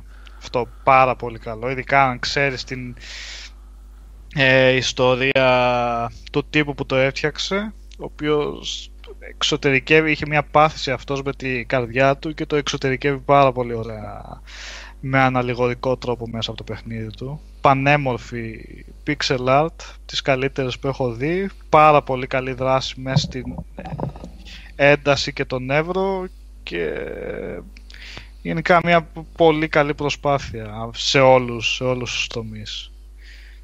Καλά, το Shovel Knight, σταθερή αξία. Είναι λες και βγήκε από το NES κατευθείαν αυτό, αλλά εκμοντερνισμένο, έχει τα εφέ του και αυτά κάπως στην 8-bit τη λογική, αλλά με τις σημερινές δυνατότητες, ας το πούμε έτσι. Πάρα πολύ ευχάριστο gameplay, platforming, πολύ καλό. Το Orient the Blind Forest εννοείται. Ακόμα δεν το έχω παίξει. Από τα πιο όμορφα platform παιχνίδια βασικά. Πανέμορφο και πανέμορφος κόσμος. Πάρα πολύ καλή δομή, το πώς ξεκλειδώνει σταδιακά τις περιοχές. Παρόλο που έχει υψηλή πρόκληση, είναι πολύ ευχάριστο. Έχει φοβερή απόκριση ο χαρακτήρας, και αδικημένος αυτό το στυλ παιχνιδιών. Το θεωρώ το... Για μισό λεπτό να το δω για να το... Καλά. Πες και τα mainstream που όλοι λένε Limbo και Journey. Το Outland, ή Outlander βασικά. Πάρα το μπερδεύω. Outlander. Της Ubisoft. Outlander. Όχι, Outland. Σωστά το είπες. Outland. Ναι. Το οποίο... Outland, ναι, λέγει ο Μιχάλης. Είχε βγει τότε στο Xbox Live Arcade πριν χρόνια από τη Ubisoft. Δυστυχώς δεν τράβηξε πολύ το παιχνίδι, δεν πήγε πολύ καλά. Αλλά το παιχνίδι έχει τα καλύτερα... Ίσως από το καλύτερο χειρισμό που έχω δει σε τέτοιο είδος παιχνίδι. Φοβερά... Το παίζεις μέσα στο πρώτο δεκάλεπτο, έχεις κατευθείαν τον έλεγχο του χαρακτήρα. Έχουν κάνει φοβερή δουλειά και ο κόσμος είναι πάρα πολύ, είναι πολύ καλοφτιαγμένος, πολύ έντονα χρώματα με τις σκιές που παίζει πολύ ωραία, το gameplay του και αυτό έξυπνο, κάτι σαν το Ικαρούγκα έχει που αλλάζει χρώματα ο χαρακτήρας και ανάλογα με το χρώμα του δεν τον πετυχαίνουν κάποιες σφαίρες ή τον πετυχαίνουν άλλες, είναι, ναι, και διπλό παίζει. Είναι από τα αγαπημένα μου πλατφόρμερ αυτό και δυστυχώς δεν πήγε τόσο καλά. Καλά, για το Limbo που είπε ο Θάνος δεν το συζητάω. Ένα από τα πλέον αγαπημένα μου πλατφόρμα αυτό, απίστευτη αισθητική. Και αυτό το καινούργιο... Λες και βλέπεις κάποιο animation από ανατολικό blog. Είναι φοβερό και τόσο απλός χειρισμός και έχουν κάνει τόσο καλή δουλειά σε γρίφους και στον κόσμο, στο design του. Αυτό το καινούργιο που έβγαλαν οι δημιουργοί του Limbo, το πάλι συνέχεια ξεχνάω, ναι, το Inside. Φοβερή εξέλιξη του Limbo βασικά. ακόμα πιο καλή δουλειά στα animation που ήδη ήταν σε πάρα πολύ καλό επίπεδο. Αυτή τη φορά δουλεμένο σενάριο, γιατί το Limbo εντάξει δεν είχε κάτι ιδιαίτερο, ενώ το Inside προσπαθεί να πει κάτι βασικά για μια δυστοπική οργολική κοινωνία, το πάει πολύ καλά. Κυλάει νεράκι το παιχνίδι, έχει γρίφους και τα λοιπά, αλλά συνέχεια σε κάνει να πηγαίνεις μπροστά, συνέχεια να σε πηγαίνει σε μια εντελώς διαφορετική σκηνή. Κρατάει δηλαδή μόνο 3 ώρες, αλλά συνέχεια σου σε βάζει σε κάτι καινούριο, δεν επαναλαμβάνεται ποτέ. Και το τέλος καυτικά αλλάζει όλο το παιχνίδι, γίνονται κάτι κουλά πράγματα, πρέπει να το παίξει κάποιος για να το δει πώς πηγαίνει. Το Hotline Miami που ρωτάει πάνω ο Δημήτρης Αγγέλου, ναι, και τα δύο τα έχω παίξει. Κορυφαία παιχνιδάκια και τα δύο. Έχει λόγο που γίνανε τόσο, που ακουστήκαν τόσο πολύ. Τα έχετε δει καθόλου αυτά? Καθόλου, Νικόλα, αυτά. Καθόλου. Αυτή τι ήταν, Ολλανδοί νομίζω που το φτιάξαν 2 άτομα με μια εντελώς παροχημένη μηχανή γραφικών. Μάλλον τώρα ποια ήταν.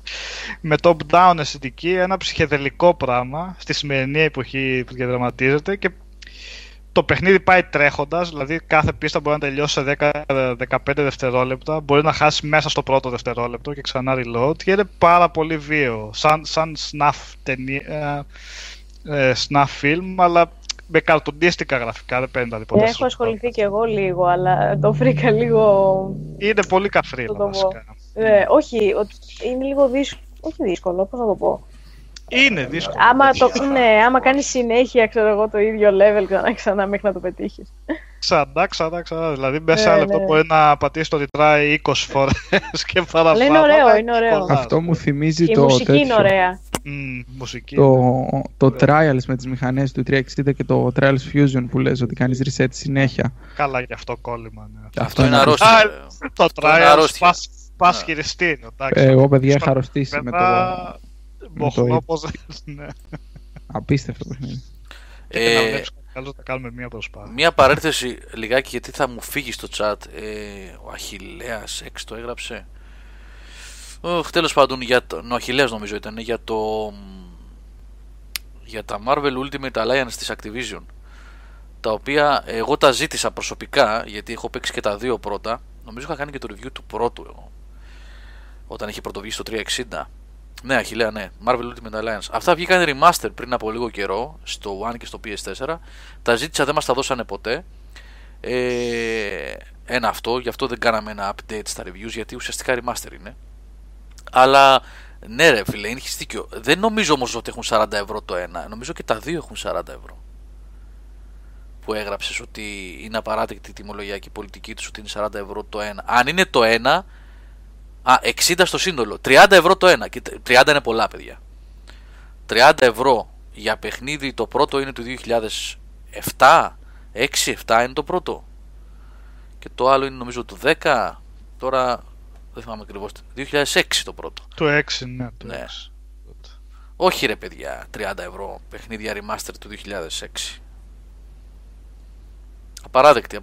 Εντάξει παιδιά, τώρα την Activision την ξέρετε, δεν είναι η πρώτη φορά που τα κάνει αυτά.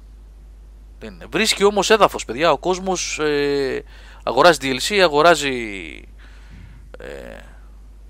κάνει, πώς το λένε, microtransactions, υποστηρίζει τέτοια μοντέλα. Εφόσον υποστηρίζουν τα μοντέλα από τον κόσμο, θα τα εφαρμόζουν οι εταιρείες. Τώρα, όπως και να το κάνουμε. Και μιλούσαμε, όταν πέσαμε Destiny για την Activision μάλιστα, και συγκρίναμε κιόλας, δεν είναι και ο Πάνος τώρα εδώ στη συζήτηση, με την Blizzard και τη διαφορά που έχει η Blizzard, πώς συμπεριφέρεται στο κοινό της, η οποία δεν είναι στον ίδιο, πώς να το πω, είναι ένας όμιλος, μια εταιρεία, μια οντότητα εταιρική, αλλά η Blizzard έχει προσπαθήσει να μείνει λίγο ξένο σώμα. Γεια σου Γιάννη, είναι και ο Φεντουλής ο Γιάννης ο Αλθέγκρε στο chat. Έχει μείνει λίγο ξένο σώμα και ακολουθεί λίγο δική της πορεία σε πολλά επίπεδα η Blizzard, και οι διαφορές του πώς συμπεριφέρεται η μία και η άλλη απέναντι στο κοινό της νομίζω είναι εμφανής. Όχι την Blizzard είναι καμία άγια εταιρεία κτλ. Αλλά δεν νομίζω ότι είναι σαν την Activision. Ένα αυτό. Και δεύτερο είναι το παλαβό με την Activision είναι αυτό που συζητούσαμε όταν παίζαμε με τα παιδιά Destiny. πως είναι μια επιχείρηση που ιδρύθηκε από ανθρώπους που έφυγαν κατά τη δεκαετία του 80 από την Atari, γιατί η Atari τους είχε κάνει τύπου γαλέρα, τους έβαζε και δούλευαν όλη μέρα και δεν τους απέδιδε ούτε δικαιώματα για τα παιχνίδια τους, δεν τους άφηνε να βάλουν τους προγραμματιστές το όνομά τους στα credits των παιχνιδιών και γενικά ήταν ένα corporate πεδίο το οποίο το είχαν συχαθεί οι χίπηδες, οι προγραμματιστές αυτοί, και έφυγαν και έφτιαξαν την Activision. Χίπηδες με την πραγματική έννοια, έτσι. Πραγματικά στην Atari ήταν μέσα. Ναι. Άλλη κατάσταση. Και έφυγαν για να φτιάξουν ένα free software house, δηλαδή να κάνουν τα δικά τους βήματα, να είναι ελεύθεροι από τον εταιρικό κολοσσό και τα νήματα που κινούν εκεί πέρα οι χαρτογιακάδες. Και η Activision είναι αυτή που είναι σήμερα, το τέρας που έχει δημιουργηθεί από τους χίπηδες, τους χίπιες. Πώς γυρίζουν τα πράγματα όμως, πώς γυρίζουν. Και έρχεται και σου δίνει ξανά το Marvel Ultimate Alliance 30€. Έτσι. Το οποίο ο Μιχάλης έγραψε ότι δεν παίζει και σωστά, γιατί δεν το έχω δει εγώ καθόλου. Το remaster δεν μας έχει έρθει, δεν μας έρθει. Έχουν προβλήματα, λέει εδώ πέρα ο Μιχάλης, έχει γράψει το chat πιο πάνω. Μιχάλη, όντως αυτά αναφερόσουν, για αυτά έλεγες. Λοιπόν, να κάνουμε ένα διάλειμμα. Ναι, true, για αυτά έλεγε ο Μιχάλης. Okay. Ναι, μία ωρίτσα κλείσαμε. Κλείσαμε μία ωρίτσα. Να κάνουμε ένα διαλυματάκι. Δάφνη, είπες κάτι?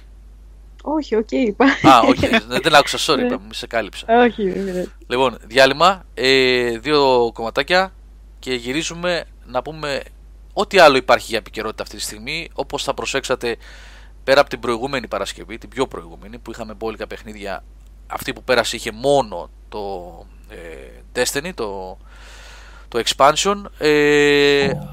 Έρχεται βέβαια αυτή τη βδομάδα το Forza Horizon 3. Δεν έχουμε το Τζάκι να μας πει, δυστυχώς, που του βάλε 10 σήμερα, του κοπάνησε ο παλαβός. Ναι. Και το FIFA που έρχεται. Δηλαδή από εδώ και πέρα θα αρχίσει να υπάρχει μια πιο καλή ροή. Έτσι. Τέλος πάντων, πάμε για κομμάτια, μουσικούλα και επιστρέφουμε με περισσότερα. Άμα βρω το μίκτη μου κάποια στιγμή. Άντως, εδώ είναι. Πάμε.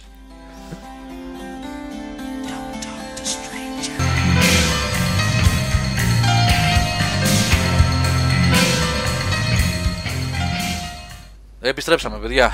Λοιπόν, καλησπέρες πρώτα σε παιδιά που μπήκανε λίγο στο chat. Να, ο φίλος μου ο Ντόπα άκουσε Nick Cave και μπήκε ο Ντόπα, καταλάβατε. Και σε άλλα παιδιά που μπήκανε βλέπω στο chat εδώ. Ο Skynet, νομίζω δεν τον είχα δει πριν. Ακούσαμε Don't Talk to Strangers 2, Wanted Dead or Alive Bon Jovi και Up Jump the Devil Nick Cave and the Bad Seeds. Λοιπόν, επειδή ρωτάτε, είδα στο chat για reviews και λοιπά, πότε και πώς θα γίνουν και τα λοιπά, έχουμε παιδιά ήδη πάρα πολλά reviews έτοιμα. Πρέπει όμως να δημοσιεύονται έτσι με κάποιο ρυθμό, καταλαβαίνετε, για να υπάρχει μια ροή που δεν μπορεί να βγω σε μια εβδομάδα και να προλαβαίνει και να διαβάζει και ο κόσμος, γιατί φεύγουν και δεν τα προλαβαίνουμε, τα προλαβαίνετε και χάνονται. Λοιπόν,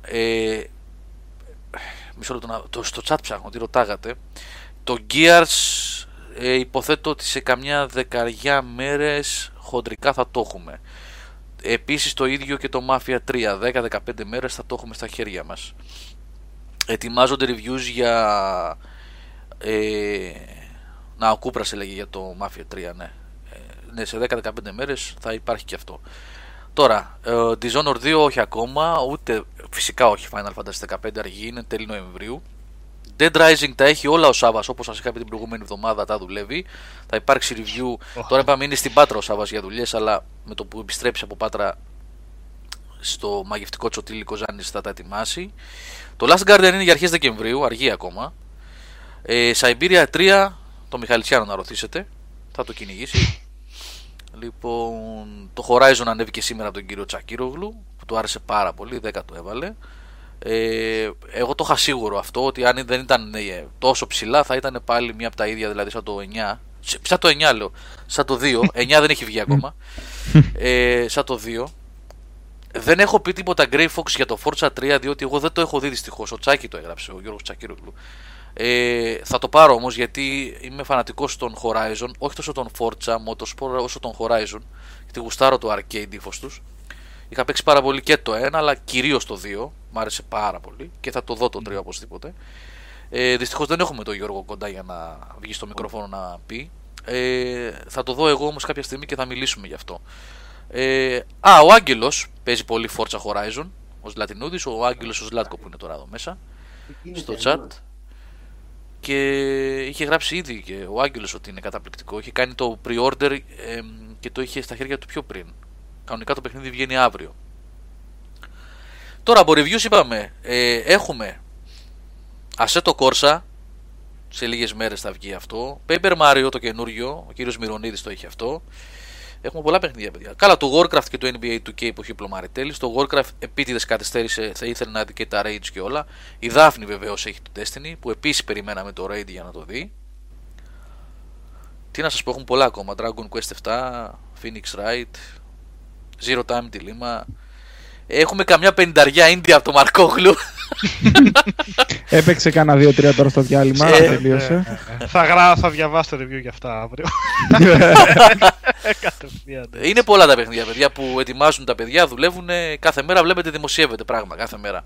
Δύο reviews τη μέρα σχεδόν θα βγάζουμε για το επόμενο διάστημα. Και σιγά σιγά έτσι όπως πάει, μέχρι να πάμε στο Νοέμβριο, μπορεί να βγουν και περισσότερα θέματα μέσα στην ημέρα. Από δύο. Για να προλαβαίνουμε να τα καλύπτουμε όσο δυνατόν περισσότερα. Έτσι, παιδιά, πάντα ό,τι καλύτερο και όσο καλύτερα μπορούμε το κάνουμε. Το ξέρετε αυτό. Μπορεί να μην γίνονται όλα τέλεια πάντα, αλλά και να καλύπτονται. Όχι, μπορεί, δεν γίνονται όλα τέλεια και σίγουρα δεν καλύπτονται όλα. Αλλά αγωνιζόμαστε, κάνουμε ό,τι καλύτερο μπορούμε. Λοιπόν, για gaming αυτή τη στιγμή κάτι άλλο δεν έχουμε να συμπληρώσουμε. Εγώ ειλικρινά και μια ματιά που έριξα στην επικαιρότητα Πέμπτη Παρασκευή και σήμερα. Πολύ χλιαρά πράγματα και καινούργιο τρέιλερ και ξανά κόντρα τρέιλερ και βγήκε το DLC του Deus Ex και... δηλαδή πολύ χλιαρά και αδιάφορα σχεδόν πράγματα, οπότε να πάμε να δούμε τίποτα άλλο, καμιά ταινία και καμιά σειρά αν θέλουν και τα παιδιά, παιδιά. Ναι, ναι. Εκτός... να θάψουμε όλοι μαζί το X-Men. Το X-Men. Το Αποκάλυψε. Γιατί ρε, εμένα μ' άρεσε. Δεν ξέρω αν το έχετε δει. Εμένα μ' άρεσε. Το είδα. Ξέρω, εγώ στο τελευταίο 20 λεπτό δεν άντεξα και το κλείσα. Βασικά. Το κλείσες. Έχασες το καλύτερο κομμάτι της ταινίας. Άκου να σου πω, λοιπόν. Είμαι σίγουρος. Άκου τώρα, εκείνη την ώρα εμφανίζονται οι Avengers και ο Spider-Man. Και απογειώνεται. Λοιπόν, εγώ για να είμαι ειλικρινής, είχα διαβάσει πάρα πολύ αρνητικές κριτικές και στο ίντερνετ γενικότερα και στο φόρουμ μας, παιδιά που το είχαν δει. Και όταν είχε βγει στις αίθουσες και τώρα τελευταία που κυκλοφόρησε, θα σου πω μετά πού. Έτσι. Ναι. Και ήμουν πολύ επιφυλακτικός. Αναγνωρίζω δεν είναι τίποτα φοβερό, αλλά δεν ξέρω, δεν μου φάνηκε τόσο κακό όσο είχα διαβάσει ότι ήταν. Yeah. Σε σχέση με τις προηγούμενες ειδικά, το Days of Future Past και το First Class... εκεί θα συμφωνήσω. Ότι βασικά, ναι. Συγκρινόμενο με όλα τα υπόλοιπα, εγώ θα το έβαζα μαζί με το Last Stand. Όχι ρε, το Last... Έλα ρε, αυτό είναι κρίμα τώρα. Είναι και ο Τσιτσέλης εκεί, γελάει. Κάτσε να τον βάλω το Τσιτσέλη μέσα για να μας πει, ναι. Θα τον βάλω το Τσέλι. Γιάννη, θες να σε βάλω ή είσαι διαθέσιμος να σε βγάλω ένα άντι στην κλίση? Το First Class συμφωνώ, Νικόλα. Το First Class και το Days of Future Past ήταν καλύτερα από το Αποκάλυψη. Αλλά και το πρώτο και το δεύτερο ήταν καλύτερα. Όταν τα βάζεις όμως το Αποκάλυψη στην ίδια κατηγορία με το Last Stand, είναι σαν να του ρίχνεις μία κλωτσιά στα γεννητικά του όργανα και να το πετάς και στο χώμα και να το κλωτσάς μετά από πάνω πάλι. Αυτό έκανα χθες, πίστεψε με νόητα. Να στο πω αλλιώς, το Last Stand το είδα στο τέλος. Στο Αποκάλυψη δεν το είδα. Σωστό και αυτό. Οπότε δεν ξέρω, δεν είναι γούστερα αυτά. Βέβαια εννοείται ότι είναι γούστερα, τι άλλη μόνο. Το βρήκα πολύ χλιαρό, πολύ άτσαλο το πώς πήγαινε η υπόθεση. Καταρχήν οι άλλοι τύποι, μία ήταν στη Γερμανία, μία ήταν στην Τέχεια.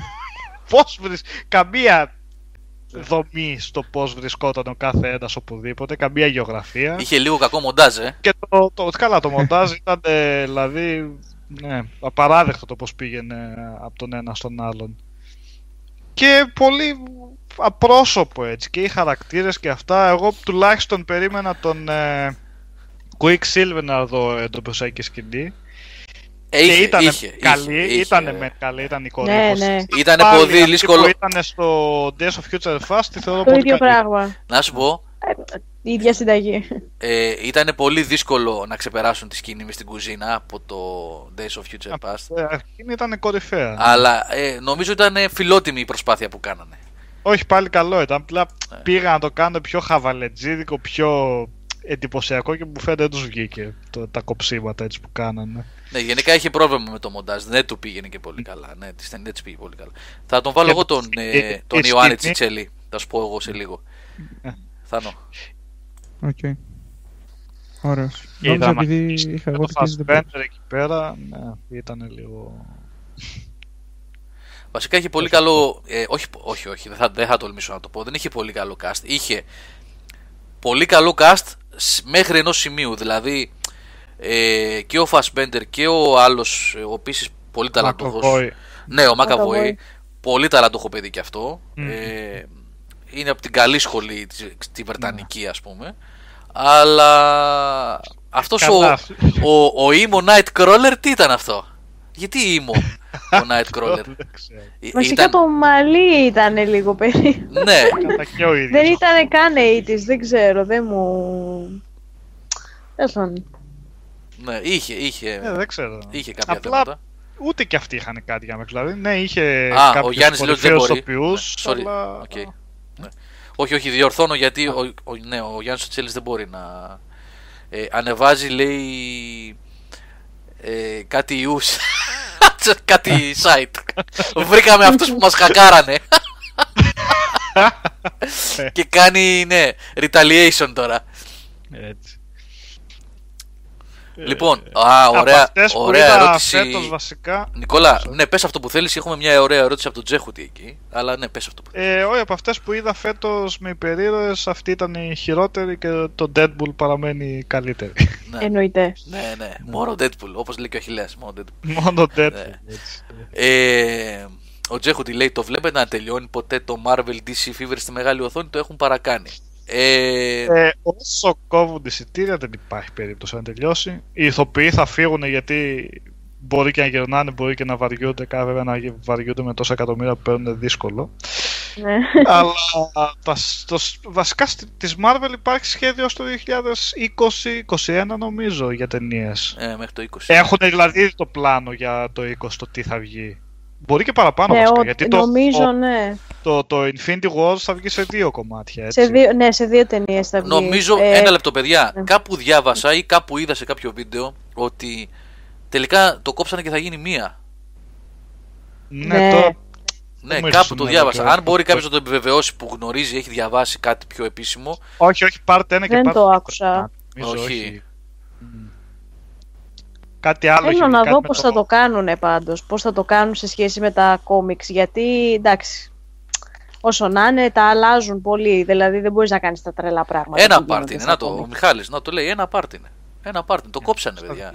Και αυτό επίσης είναι ένα δείγμα το ότι έχει πλατιάσει το πράγμα, έτσι, έχει πλατιάσει και ότι αρχίζουν και μαζεύονται γιατί παραφούσκωσε δηλαδή και χωρίς ουσία, έτσι, αρχίζουν και βγαίνουν ταινίες πολλές, μπουκώνει ο κόσμος. Εγώ θα σας πω το άλλο που είχα και την προηγούμενη εβδομάδα για αυτά που αγαπάμε και πώς τα εκτιμούμε και τα προσέχουμε και πρέπει να τα προστατεύουμε. Παιδιά, αυτός εδώ ήταν 1200 TTR. Δεν πρόλαβα να κάνω. Με πόσα πέρασε? Εδώ μεταξύ πέρασε τίποτα. Σπάρο πρέπει να ήταν. Warp Speed 5 αυτός είναι. Προσπαθώ να κάνω mute κάθε φορά, αλλά δεν πρόλαβα. Τι γίνεται ρε? Λοιπόν, γιατί αποσυντονίστηκα τώρα με τον εξατμισάκι. Ρε τον άνθρωπο με 800 πέρασε απ' έξω, έτσι. Star Trek. Μία ταινία λοιπόν. Έχει και μια καθυστέρηση γιατί ο Restful απάντησε τώρα σε αυτό που λέγαμε πριν για τις ταινίες. Παιδιά, έχει πλατιάσει τόσο πολύ το πράγμα που νομίζω ότι κουράζει και θα αρχίζουν να μαζεύονται σιγά σιγά. Επίσης ήθελα να πω ότι από τη στιγμή που έχει μπει στο παιχνίδι η Disney, η οποία έχει βάλει ένα συγκεκριμένο πρόγραμμα να ξεζουμίσει μέχρι σε σχάτων το Star Wars και το Marvel Universe, τα universes αυτά.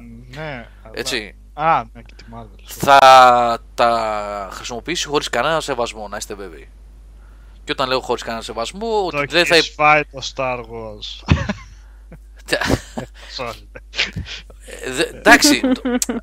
Δεν λέω για την πρώτη ταινία. Εντάξει, η πρώτη ταινία ήταν και το reboot, ήταν δύσκολος ο ρόλος της ταινίας αυτής. Οκ, θα δείξω κατανόηση και θα κατανοήσω και εννοείται απόλυτα όσους λένε ότι τους άρεσε, προς Θεού, έτσι. Δεν τίθεται θέμα. Απλά οι πολύ μεγάλες βιομηχανίες θεάματος, όταν αντιλαμβάνονται, μυρίζουν αίμα, να σου το πω έτσι, δεν θα καθίσουν ήσυχα και θα τα ξεποπουλιάσουν τα franchises αυτά, και το Star Wars και το Marvel. Το Star Wars τώρα ξεκίνησε, ακόμα θα δούμε πώς θα πάει.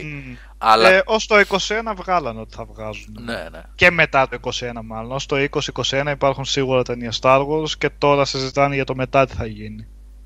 Το θέμα είναι, εγώ θεωρώ ότι το Star Wars καλά το πάει κάθε χρόνο ταινία. Πιστεύω ότι είναι τέτοιο το σύμπαν, τέτοιο το χάος του, ή μπορούν να το κάνουν τέτοιο χάος, που θα έχει πάρα πολλές ιστορίες να πει και διαφορετικές, άμα έχουν τα... Καλά, το Star Wars έχει ατελείωτο τέτοια, ναι. να κάνουν διαφορετικό ύφος και διαφορετικές ιστορίες και να μην το πάνε όλο μια κοψιά.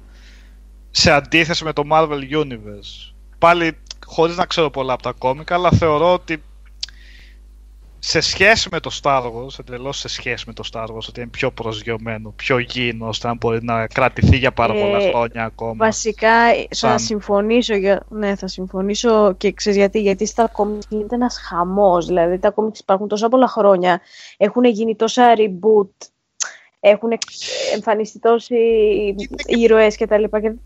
Ναι, δεν μπορούν να βγουν όλα αυτά σε μια ταινία. Είναι δηλαδή... και πιο πολύ έχει να κάνει με αυτό, με τους ήρωες, συγκεκριμένα άτομα. Δηλαδή, το Star Wars νομίζω έχει την ευελιξία να προσφέρει καινούργια άτομα. Χωρίς να κουράσει. Και χωρίς να επενδύει συγκεκριμένα σε συγκεκριμένους οποίους που... Ναι, Μιχάλη, εσύ που είσαι και έξω σε αυτά, μπες στο Skype. Έλα, Μιχάλη, μπες Skype.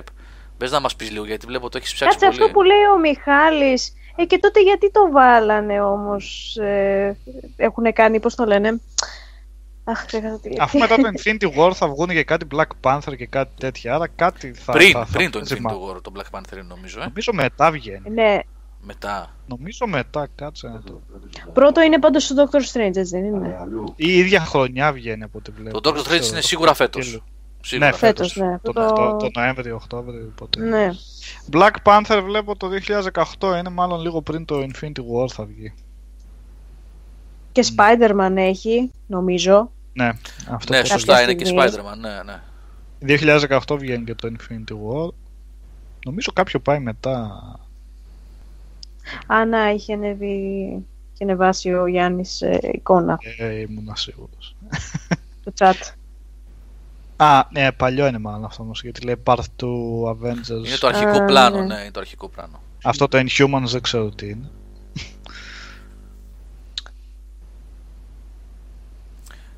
Γενικά, παιδιά, υπάρχει, για μένα, υπάρχει ορατός κίνδυνος να το παραξυλώσουν και να κουράσουν τον κόσμο και να μην μπορούν να το διαχειριστούν πλέον αυτό το πράγμα, έτσι.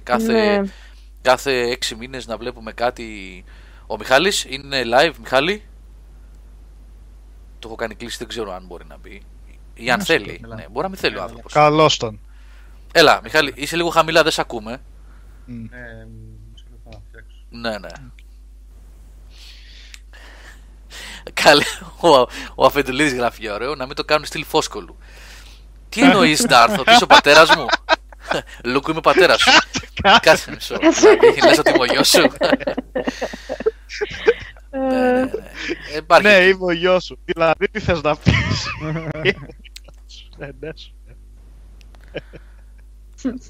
Λοιπόν, παραμένουμε. Όπως καταλαβαίνετε, έχουμε αρπάξει την ευκαιρία που λείπει ο κύριος Καζατζίδης και μιλάμε για Marvel και DC τώρα, ταινίες και κόμιξ. Το είπα, σε πρόλαβα. Το είπα πριν το γράψεις, φίλε. Να πω λίγα εκεί για την πρόσφατη ταινία. Μιχάλη, μας ακούς τώρα, είσαι οκ? Ναι, απλά η εικόνα που έχει βάλει ο Γιάννης είναι... Δεν ακούγεσαι καθόλου. Είσαι πάλι λίγο χαμηλά, Μάικ. Θέλει το volume του μικροφόνου σου να ανέβει όσο δυνατόν πιο πολύ μπορείς. Τώρα είναι τέρμα. Α, είσαι χαμηλά. Τότε να πας πιο κοντά στο μικρόφωνο. Εντάξει, σκύβω πάνω από το λάπτοπ. Οκ. Μπορείς να φωνάζεις. Ο Μιχάλης να φωνάζει, δεν το ξέρεις καλά. Ναι, δύσκολο. Για πες γιατί... Το Inhumans, ας πούμε, που γράφει για το 18, δεν είναι στο πρόγραμμα πλέον.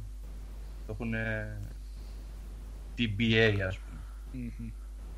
Αυτό τι θα είναι το Inhumans, με τι θα έχει να κάνει? Με τους Inhumans. Βασικά τους Inhumans τους έχουν εισάγει στο ενιαίο σύμπαν μέσω του Agents of S.H.I.E.L.D. που είναι η σειρά που παίζει στο ABC.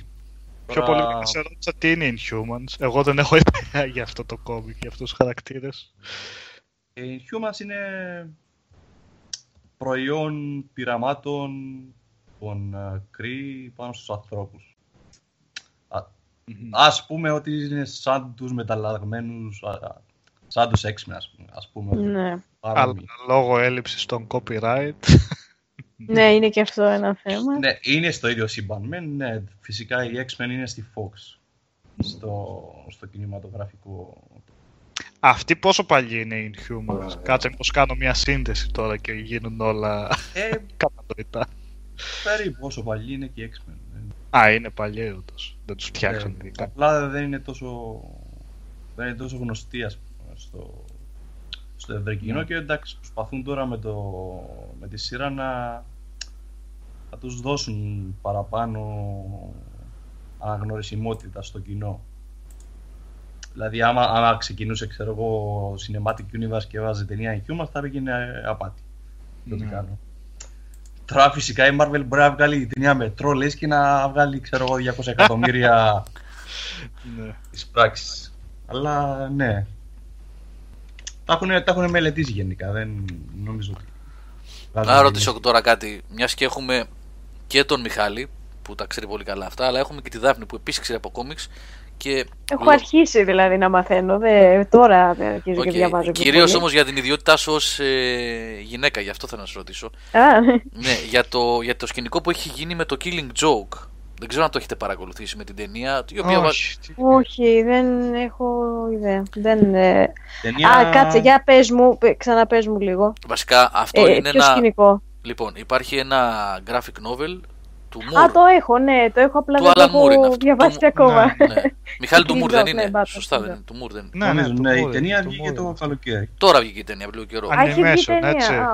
Animation, ναι. Αυτή την έχω δει, θα τη δω. Ωραία. Λοιπόν, και στην νουβέλα, στην εικονογραφημένη νουβέλα, ναι, και στην ταινία. Στην ταινία βέβαια έχουν κάνει κάτι άλλα πράγματα που έχει κατακριθεί και για αυτά, αλλά επειδή έχει μια απεικόνηση έτσι λίγο ως αντικείμενο την κόρη του, την Μπάρμπαρα ακριβώς, που είναι ουσιαστικά η Oracle ή η Batwoman, Batgirl, ναι.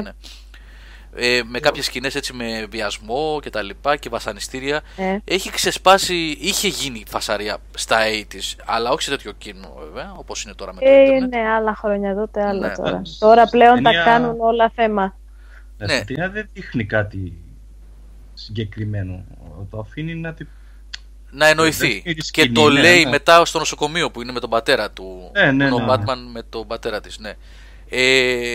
Απλά έχει φάει κράξιμο η ταινία γιατί δείχνει τη γυναίκα και καλά ως αδύναμη, ότι φλερτάρει με τον κακοποιό και τα λοιπά, ότι υποκύπτει στον Batman. Αυτή η σκηνή δεν υπάρχει πουθενά στο graphic novel, νομίζω, που κάνει σεξ με τον Batman. Δεν το έχω διαβάσει ακόμα, να φανταστείς, γι' αυτό και δεν... Ναι. Τέλος πάντων, το έχω αγοράσει εδώ και καιρό και δεν... Ναι, και έχουν γίνει κάποια. Έχει γίνει χαμός από φεμινίστριες και λοιπά, ότι τι είναι αυτά. Δεν υπάρχει. Κακό είναι δηλαδή. Είναι της μόδας το 2016 να παραπονιούνται για τα πάντα όλα. Οπότε ναι, είναι αναμενόμενο. Δεν ξέρω πώς το δείχνει, αλλά τώρα να κάτσεις στον Batman, αυτό είναι το πρόβλημα δηλαδή. Γιατί είναι τώρα τα προβλήματα του δυτικού κόσμου αυτό. Τι τα δεινά που παθαίνουν οι χαρακτήρες, ξέρω εγώ, οι fictional χαρακτήρες της, ναι, της ταινίας. Σε αυτό έχει απόλυτο δίκιο, ότι τα προβλήματα του κόσμου αυτή τη στιγμή είναι η ισότητα, ναι, μεταξύ των φύλων. Ναι. Και γιατί... Αλλά fictional κιόλας. Ναι, ναι, και γιατί δείχνουμε τη γυναίκα μέσα στο animation ως αδύναμη και ως αντικείμενο το οποίο ουσιαστικά είναι σεξουαλικό υποχείριο του Batman και ότι δεν έχει δική της θέληση. Γιατί τη δείχνουν σαν υποχείριο του Batman. Τη δείχνουν, η αλήθεια είναι ότι την έχουν σαν χαρακτήρα λίγο σκοτωμένη. Δεν ξέρω, Μιχάλη, το είδες εσύ? Για πες μας λίγο εσύ, Μιχάλη. Βασικά το πρώτο 20 λεπτό, νομίζω, μισάωρο, δεν είναι καινούριο, ας πούμε, υλικό. Δεν έχει σχέση με το πρωτότυπο, με την νοβέλα. Όχι. Το The Killing Joke είναι η ιστορία που ξεκινά στα 25 λεπτά περίπου, που δείχνεται πώς έγινε ο Joker. Δηλαδή. Ναι. Και την κατάληξή του, που δεν υπάρχει κατάληξη, ας πούμε. Σου αφήνει να νοηθεί τι έγινε. Μπορεί να θεωρήσεις ότι στο τέλος, ξέρω, τον καθαρίζει, δεν τον καθαρίζει. Δεν λέει ακριβώς τι γίνεται. Το υποθέτεις όμως. Τι γίνεται, επειδή εντάξει, είναι και ο τίτλος, ας πούμε, του comic είναι spoiler. 3.35 light, για τον Destiny, παίζει Destiny ο Πάνος, ο πίσω ακούγεται. 3.35 light, έχεις φτάσει, εντάξει, καλώς είσαι, πάμε. Γιατί του το πέταξε 3.34. Έτοιμος για raid. Είχε 3.35. Sorry ρε Μιχάλη, συνέχισε, συγγνώμη. Σαν ταινία πώς τη βλέπεις εσύ? Σε σχέση με τις προηγούμενες, ας πούμε, εντάξει, πάρα πολύ ότι ήταν τις καλύτερες που έχω δει. Προηγούμενες ποιες? Γιατί και οι προηγούμενες ήταν λιγάκι, ήταν το Teen Titans, έτσι δεν είναι? Αυτή δεν είναι η προηγούμενη? Το Versus Teen Titans. Ναι, με το Justice League, εντάξει, που ουσιαστικά είναι η συνέχεια για το Batman vs Robin. Πάλι είναι ο Damien, ας πούμε, σε πρωταγωνιστικό ρόλο. Ναι. Τι άλλες ήταν περσινή με την ανάποδη τριάδα. Ανάποδη τριάδα, ναι. Που ήταν αρκετά καλή. Τι άλλες έχει? Βασικά όσες έχει κάνει ο... Μες και θέλεις ο Jay Oliva που έχω δει τελευταία είναι καλές. Το Killing Joke μπορώ να πω ότι είναι πάρα πολύ καλή. Μάλιστα, το έχει δει κανένας άλλος, παιδιά? Μπα, όχι. Λοιπόν, τι λέει εδώ? Όχι, δεν το έχω δει και προτιμώ να διαβάσω πρώτα το graphic novel και μετά να ασχοληθώ με το οπτικό, γιατί ναι, συνήθως μ' αρέσει πιο πολύ η πηγή παρά, ξέρω εγώ, τα adaptation της ταινίας. Εντάξει, σαν περίπτωση το Batman Returns στα δύο κομμάτια είναι εξαιρετικά. Okay. Θέλω να δω κάποια animated, δεν έχω δει καθόλου. Τα συγκεκριμένες δύο ταινίες που είναι part 1 και part 2 είναι ίσως οι καλύτερες animated ταινίες που έχουν βγει στο συμπάντη της DC. Και γενικά νομίζω ότι η DC είναι τυχερή που ανήκει στη Warner, γιατί η Warner Animation σε πολλές περιπτώσεις έχει κάνει πάρα πολύ καλή δουλειά με τα comics της DC, σε αντίθεση με τα comics της Marvel που σε animation δεν έχουν κάτι ιδιαίτερο. Ναι, όντως δεν έχω δει κάτι. Υπάρχουν εκείνα εκεί τα Hulk Versus που είναι... Εντάξει, έχει πολλές σειρές η Marvel. Έχει σειρές, αλλά είναι προς το παιδικό, έτσι, κυρίως. Ναι, είναι κάπως έτσι. Ο Δημήτρης Αγγέλου γράφει εδώ, άσχετο παιδιά, θυμάστε όταν έβγαινε το Dark Souls 3 που ανακοινώθηκε μια σειρά comics Dark Souls? Εγώ λέει, επειδή ασχολούμαι και με comics, την είχα παραγγείλει και τη διαβάζω, είναι στο 5ο τεύχος, μόλις κλείσει 12. Πάλι ο τύπος με warp speed 7 αυτή τη φορά. Και πάνω κάτω. Μόλις κλείσει 12. Έχω κλείσει την μπαρκονόπορτα, έτσι, την έχω κλείσει. Εντάξει, όταν περνάει με τον κινητήρα του Enterprise απ' έξω, warp speed 7 είναι, ναι. Λοιπόν, μόλις κλείσει 12 τεύχη θα τη δώσω giveaway αν θέλουν και τα παιδιά σε διαγωνισμό σε webcast, έχει ενδιαφέρον. Δημήτρη, ευχαριστούμε για την πρόταση. Όταν με το καλό συμπληρώσεις τα τεύχη, αν θέλεις, εσύ θα τα κρατήσεις. Θα κάνουμε την κλήρωση εμείς μέσα από το webcast και θα τα στείλεις εσύ μετά σε όποιο παιδί κερδίσει. Με χρέωση πάντα παραλήπτη. Αν θέλεις να τα κάνουμε κλήρωση, δηλαδή. Πολύ ευχαρίστως εμείς. Πολλές φορές μας έχετε δώσει πράγματα και πολλές φορές τα δίνουμε. Κάθε φορά μάλλον τα δίνουμε στα παιδιά.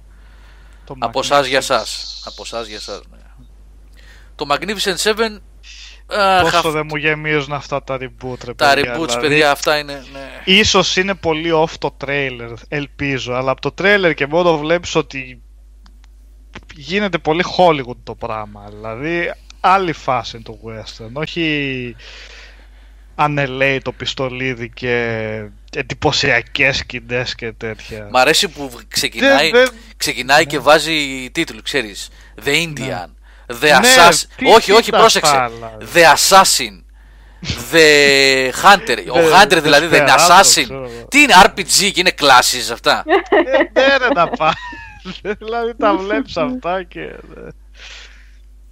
Εντάξει, δεν το έχω δει και πέρα από την πλάκα τώρα. Δεν θέλω να προσθέω να κρίνουμε ταινία από το τρέιλερ. Απλά είναι αυτό που λέει ο Νικόλας. Μυρίζει το Hollywood πολύ. Δεν θες να κρίνεις ταινία από το τρέιλερ, αλλά άμα δεις το τρέιλερ από τον Ben Hur, έχεις κρίνει την ταινία. Από το καινούριο. Τελειώσει εκεί το θέμα. Ναι, ναι. Εντάξει, βλέπεις Morgan Freeman με ράστα. Τι έλθεις δηλαδή. Morgan Freeman με ράστα. Έχει τέτοιο πράγμα. Ο Θεός με ράστα. Ο Θεός με ράστα. Το Magnificent 7 είναι reboot του Magnificent 7 του παλιού, το οποίο βασίζεται στο Seven Samurai. Έτσι δεν είναι? Ναι, δηλαδή ουσιαστικά με αυτή την ταινία τώρα οδηγούμαστε πίσω στο Seven Samurai. Έτσι, δηλαδή είναι να τριχιάζεις. Από πού ξεκινάμε. Το οποίο δείτε το έτσι, του Κουροσάβα, μη σας τρομάζει όνομα και κουλτούρα και τέτοια νομίζετε. Είναι 3 ώρες πόσο είναι ταινία, είναι φοβερή, φοβερή. Και έχει αλλά... δράση, δηλαδή πηγαίνει κανονικά κιλά, δεν είναι ότι θα δείτε κάτι κουραστικό. Δείτε το παιδιά το Seven Samurai, μην το σκέφτεστε καν, ούτε γλώσσα να σας κολλάει. Καλά, γλώσσα πώς μπορεί να σας κολλάει όταν παίζετε και Ιαπωνέζικα παιχνίδια και τα αφήνετε τα voice-overs. Καλά, ναι, και βλέπω και anime, ξέρω εγώ. Ναι. Οπότε δεν είναι. Μη σας ούτε το ότι είναι ασπρόμαυρο ούτε τίποτα. Δείτε το αυτό.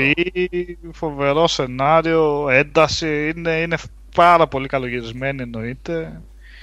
Και δεν είναι αυτό να το φοβάται κανένας ότι είναι τίποτα αργύλα και τα λοιπά. Γενικά όλες τις ταινίες του Κουροσάβα βασικά είναι απίστευτες, όσες έχω δει εν πάση περιπτώσει. Αλλά για κάποιον που θέλει να δει κάτι ας πούμε για πρώτη φορά, δηλαδή ποια είναι η ταινία που προτείνεις, αυτή? Αυτή είναι, αυτή σίγουρα. Από του Κουροσάβα. Ναι, εντάξει. Και γενικά θα δείτε και σαν ταινία, επειδή εμείς... μπορώ να πω ότι το ξέρουμε καλύτερα λόγω της κουλτούρας του gaming. Έχει αυτή τη δομή των αρχετύπων των ηρώων. Δηλαδή ότι ξεκινάνε να φτιάξουν μια ομάδα που θα είναι ένας ξυφομάχος, ο ένας είναι ο γρήγορος, ο άλλος είναι ο βαρύς που είναι ο χοντρός σαν και εμένα, ναι. Ο άλλος ναι, τον ένα πήρε. Ναι, σαν RPG, πώς βλέπουμε στα RPG που είναι classes, ναι. Αλλά όμως με τη σωστή έννοια. Δηλαδή έτσι, όχι το χολιγουδιανό ότι... Ναι, αυτό που είδαμε στο τρέλι. Όχι, έχει κανονικά χαρακτήρες. Τους νιώθεις σαν ανθρώπους. Δεν έχει αυτό ο Ινδιάνος, ο Ντεσπεράτος. Ναι. Είναι χαρακτήρες που έχουν και background και έχουν και λόγο. Τσουλούφια έχουν, λέει. Κάποια τσουλούφια. Τσουλούφια πρέπει να έχει ένας. Ένας έχει, ναι. Ένας που είναι νεαρός έχει κοτσίδα και τσουλούφια. Οι άλλοι είναι. Ουσιαστικά δεν είναι σαμουράι, είναι ρόνιν. Είναι σαμουράι χωρίς αφέντη, χωρίς εργοδότη. Α, ναι. Έτσι λέγω. Και οι υπόλοιποι έχουν εκείνο εκεί το ξυρισμένο κεφάλι με την κοτσίδα, ενώ εκτός από έναν που λέει ο Νικόλας, ή δύο. Ένα σίγουρα που έχει τσουλούφια. Στον ένα θυμάμαι. Ναι. Α, τσουλούφια τότε δεν νομίζω να υπήρχαν. Με την έννοια των τσουλουφιών του Final Fantasy, όχι. Όχι τέτοια τσουλούφια. Είναι δημιουργήμα της δεκαετίας του 80. Το 80 είναι αυτό, ναι. Από Ακύρα και μετά, ναι. Αλλά παιδιά, προτάσεις, αφού έχουμε πάρει μπροστά για ταινίες και σειρές, πείτε ό,τι θέλετε, αν έχετε να προτείνετε κάτι. Θάνο, δεν ακούγες εσύ. Θάνο, για πες για το Division. Παίζει Destiny αυτός τώρα, στάνταρ. Όχι, παίζω Division ρε παιδιά και νευριάζω, αλλά δεν θέλω να πω πάλι για το Division. Δεν έχω δει κάτι. Σοβαρά παίζει Division τώρα, περίμενες.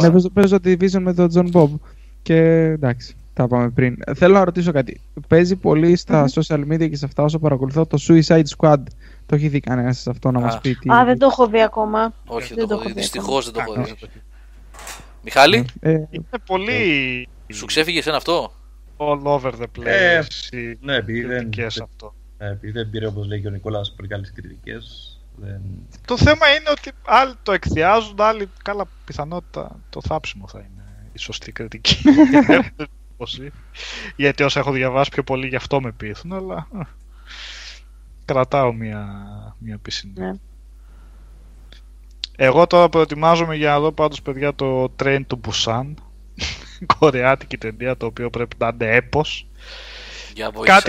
Κάτι σαν το Snowpiercer με ζόμπι όμως. Όχι, για πες, σαν το παιχνίδι που έπαιζες, που έγραψες τις προάλλες. Το ποιο, το Snowpiercer. Α, το Snowpiercer, ναι, το έχω δει.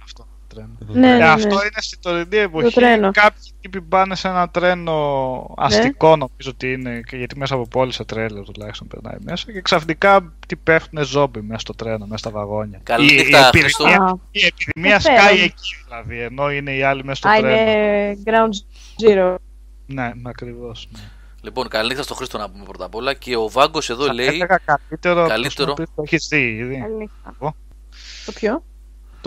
Ο Βάγκος λέει εδώ το καλύτερο. Για να δούμε, κάτι έβαλε εδώ πάνω σε ένα. Τι είναι αυτό? Πουσάν, κάτι να το γράψω και όλα.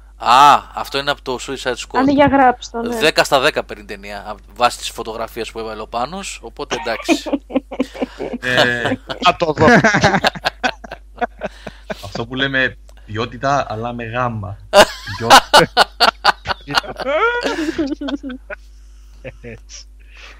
Attack on Titan λέει ο Skynet. Ρε Σταύρο, πού είσαι, ρε Σταύρο? Α, το έχω δει, ναι. Ο Αλέξανδρος, το έχω δει εγώ. Το πρώτο και το δεύτερο δεν πήγε καν στη διαδικασία. Για πες, είδα. Κάτσε, α, για την ταινία ή το άνιμε? Για την ταινία λέει εδώ πέρα ο Skynet, να μην έχετε παιδιά μας. Α, όχι, δεν την είδα. Α, και λες ότι είναι εκπληκτικό. Οκ. Μπορεί, δεν ξέρω, είναι και από αυτούς τους είδους ταινίες που κάποιος θα ενθουσιαστεί και κάποιος θα τη θάψει. Να το, στο Σταύρος εδώ είναι. Movie κάπως θετική, έτσι, must watch. Έχουμε το Σταύρο στο chat και λέει το anime όντως ήταν εκπληκτικό. Must watch λέει τόσο απλά. Πείτε για ποιο λέτε, για το anime ταινία, θα καταλάβουμε. Σταύρο, νομίζω για το anime λένε. Ναι, αλλά έχει και ταινία, γιατί... Ναι, βγήκε και πιο μετά live action, αλλά δεν νομίζω να πήρε πολύ καλές κριτικές. Καλά, παροδίες δηλαδή. Ναι, γενικά live action, anime δεν... Θα τον πράγω κάποιος. Που θα πει και το Ghost in the Shell, θα χαρούμε όλοι. Άμα είδε κάποιος την ταινία Death Note, πρέπει να πέθανε στα ίδια. Α, όχι, σειρά ήταν. Προσπάθησα να το δω, αλλά δεν μπόρεσα. Προσπάθησα. Είναι 50 επεισόδια, ας πούμε, το anime και σου βάζουμε μια ταινία 2 ώρων. Δεν γίνεται. Δεν γίνεται, όχι, δεν γίνεται. Για το Free State of Jones διάβασα ότι είναι καλό γενικά, όχι κάτι φοβερό, αλλά καλή έτσι πόλεμο ταινία. Αυτή με τους βόρειους και νότιους έχει να κάνει, στον πόλεμο τον εμφύλιο, και πιο πολύ επικεντρώνεται στους νότιους. Εγώ, παιδιά, το είχα πει αυτό σε webcast, δεν το είχα πει νομίζω, το είχαμε συζητήσει μια φορά με τον Νικόλα και τον Αλέξανδρο τον Μιχαλητσιάνο. Σειρά Off-air, νομίζω το είχαμε πει αυτό, Νικόλα. Εγώ εδώ και αρκετό καιρό έχω ξεκινήσει και βλέπω, είναι πάρα πολλά, δεν τελειώνουν ούτε σε μερικούς μήνες, βλέπω Star Trek, γιατί λόγω των 50 ετών που κλείνει φέτος η σειρά, έχουν ανέβει τα πάντα εκτός από μερικές ταινίες στο Netflix. Ανέβηκαν όλα. Έχει Star Trek πρώτη γενιά. Την έχω κόψει τη σύνδρομη γι' αυτό. Ναι, έχει την πρώτη γενιά, έχει την The New Generation, έχει Deep Space Nine, έχει Voyager και Enterprise. Ναι. Και έχει και 2-3 ταινίες εκεί, να πω την αλήθεια, χωλένει, γιατί από τις πόσες είναι, καμιά 10 ταινίες, εκτός των καινούριων, τις καινούριες τις 2 τις έχει, τη Star Trek και τη Star Trek Into Darkness, ναι, τις έχει. Και από τις παλιές ταινίες, από τα παλιά cast, έχει το Generations, νομίζω.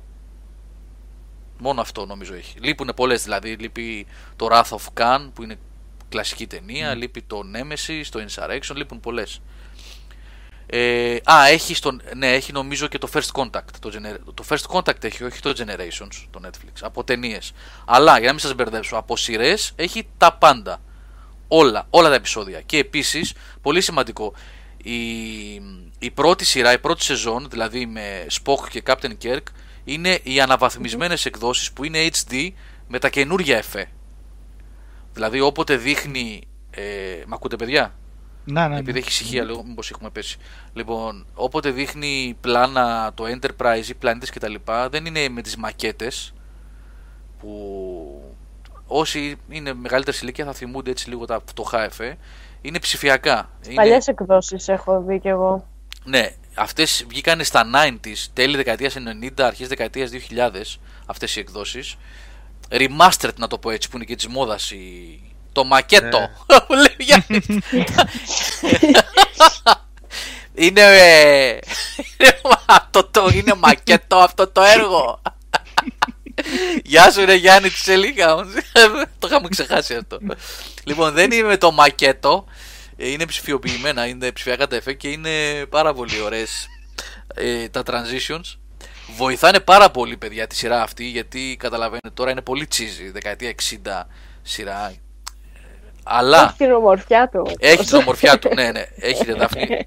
Έχει την ομορφιά του. Και επίσης θέλω να προσθέσω κάτι, γιατί είναι πολλά τα χρόνια που είχαν περάσει από όταν είχα δει First Generation Star Trek. Δηλαδή δεκαετία 80, αρχές που έπαιζε στην ΕΡΤ. Έτσι, από τότε θυμάμαι.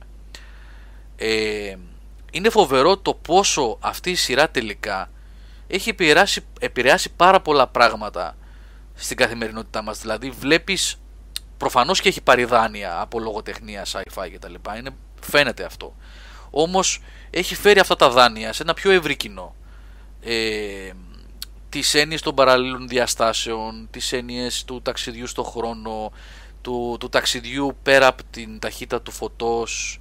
Πράγματα που έχουμε δει σε ταινίες, σειρές και σε παιχνίδια σε πάρα πολύ μεγάλο βαθμό.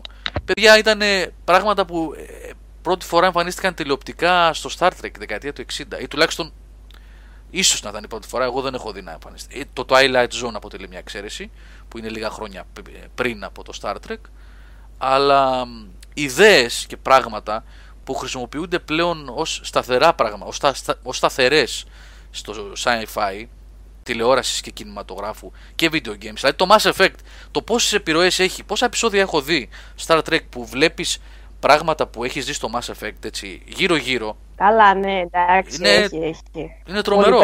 Ναι, είναι τρομερό, είναι τρομερό. Πώς να το πω, μπορείτε να αντέξετε λίγο το πόσο παλιακά είναι, μιλάω για την πρώτη. Για την πρώτη σειρά, έτσι, το original generation, πώς τη λένε. Γιατί όσο περνά τα χρόνια, εντάξει, τα πράγματα βελτιώνονται και τα εφέ και η σκηνοθεσία κτλ. Αν και το Enterprise δεν το έχω δει καθόλου, έχω διαβάσει όμως ότι δεν είναι καλό, που είναι το τελευταίο, το πιο πρόσφατο. Δεν ξέρω αν έχει. Ναι, με τριούτσικο λένε. Ναι. Με τριούτσικο. Deep Space Nine. Το Deep Space Nine βασικά είναι το Citadel στο Mass Effect, έτσι. Ναι. Έτσι απλά, ναι. Έτσι απλά. Voyager και The New Generation είναι... Λοιπόν, και βλέπω αυτά, έτσι. Ναι, ναι, βλέπω σπαστά, δηλαδή 3-4 επεισόδια από τη μία σειρά, 2-3 από την άλλη κτλ. Είχα πει να τις δω με τη σειρά, αλλά μάλλον καλύτερα να ξεκινήσω παράλληλα και το Voyager. Είναι πολύ δύσκολο. Γιατί έχω μείνει στο The Next Generation. Ναι, πριν πας στο Voyager βασικά πρέπει να δεις και Deep Space, γιατί είναι λίγο... Τρέχουν και λίγο παράλληλα, το Next Generation με το Deep Space Nine και το Voyager τρέχουν παράλληλα. Χρονικά. Αυτές οι εκδόσεις δεν είναι πίτα στο grain, ρε Γιώργο. Έχεις δίκιο. Εκτός από την αρχική που σας είπα ότι είναι remastered, οι άλλες σειρές έχουν πολύ grain. Και επίσης το φοβερό ποιο είναι ότι τα ψηφιακά εφέ του New Generation και του Deep Space Nine και του Voyager έχουν γεράσει άσχημα.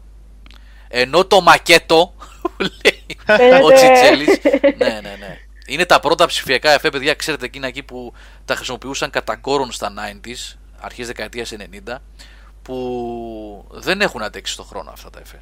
Είναι σαν κακό cinematic από παιχνίδι PlayStation, για όσους καταλαβαίνουν. Του πρώτου PlayStation. του πρώτου. Έτσι, αν σε τυφλώνουν τα πολύγωνα. Ναι, ναι, του πρώτου.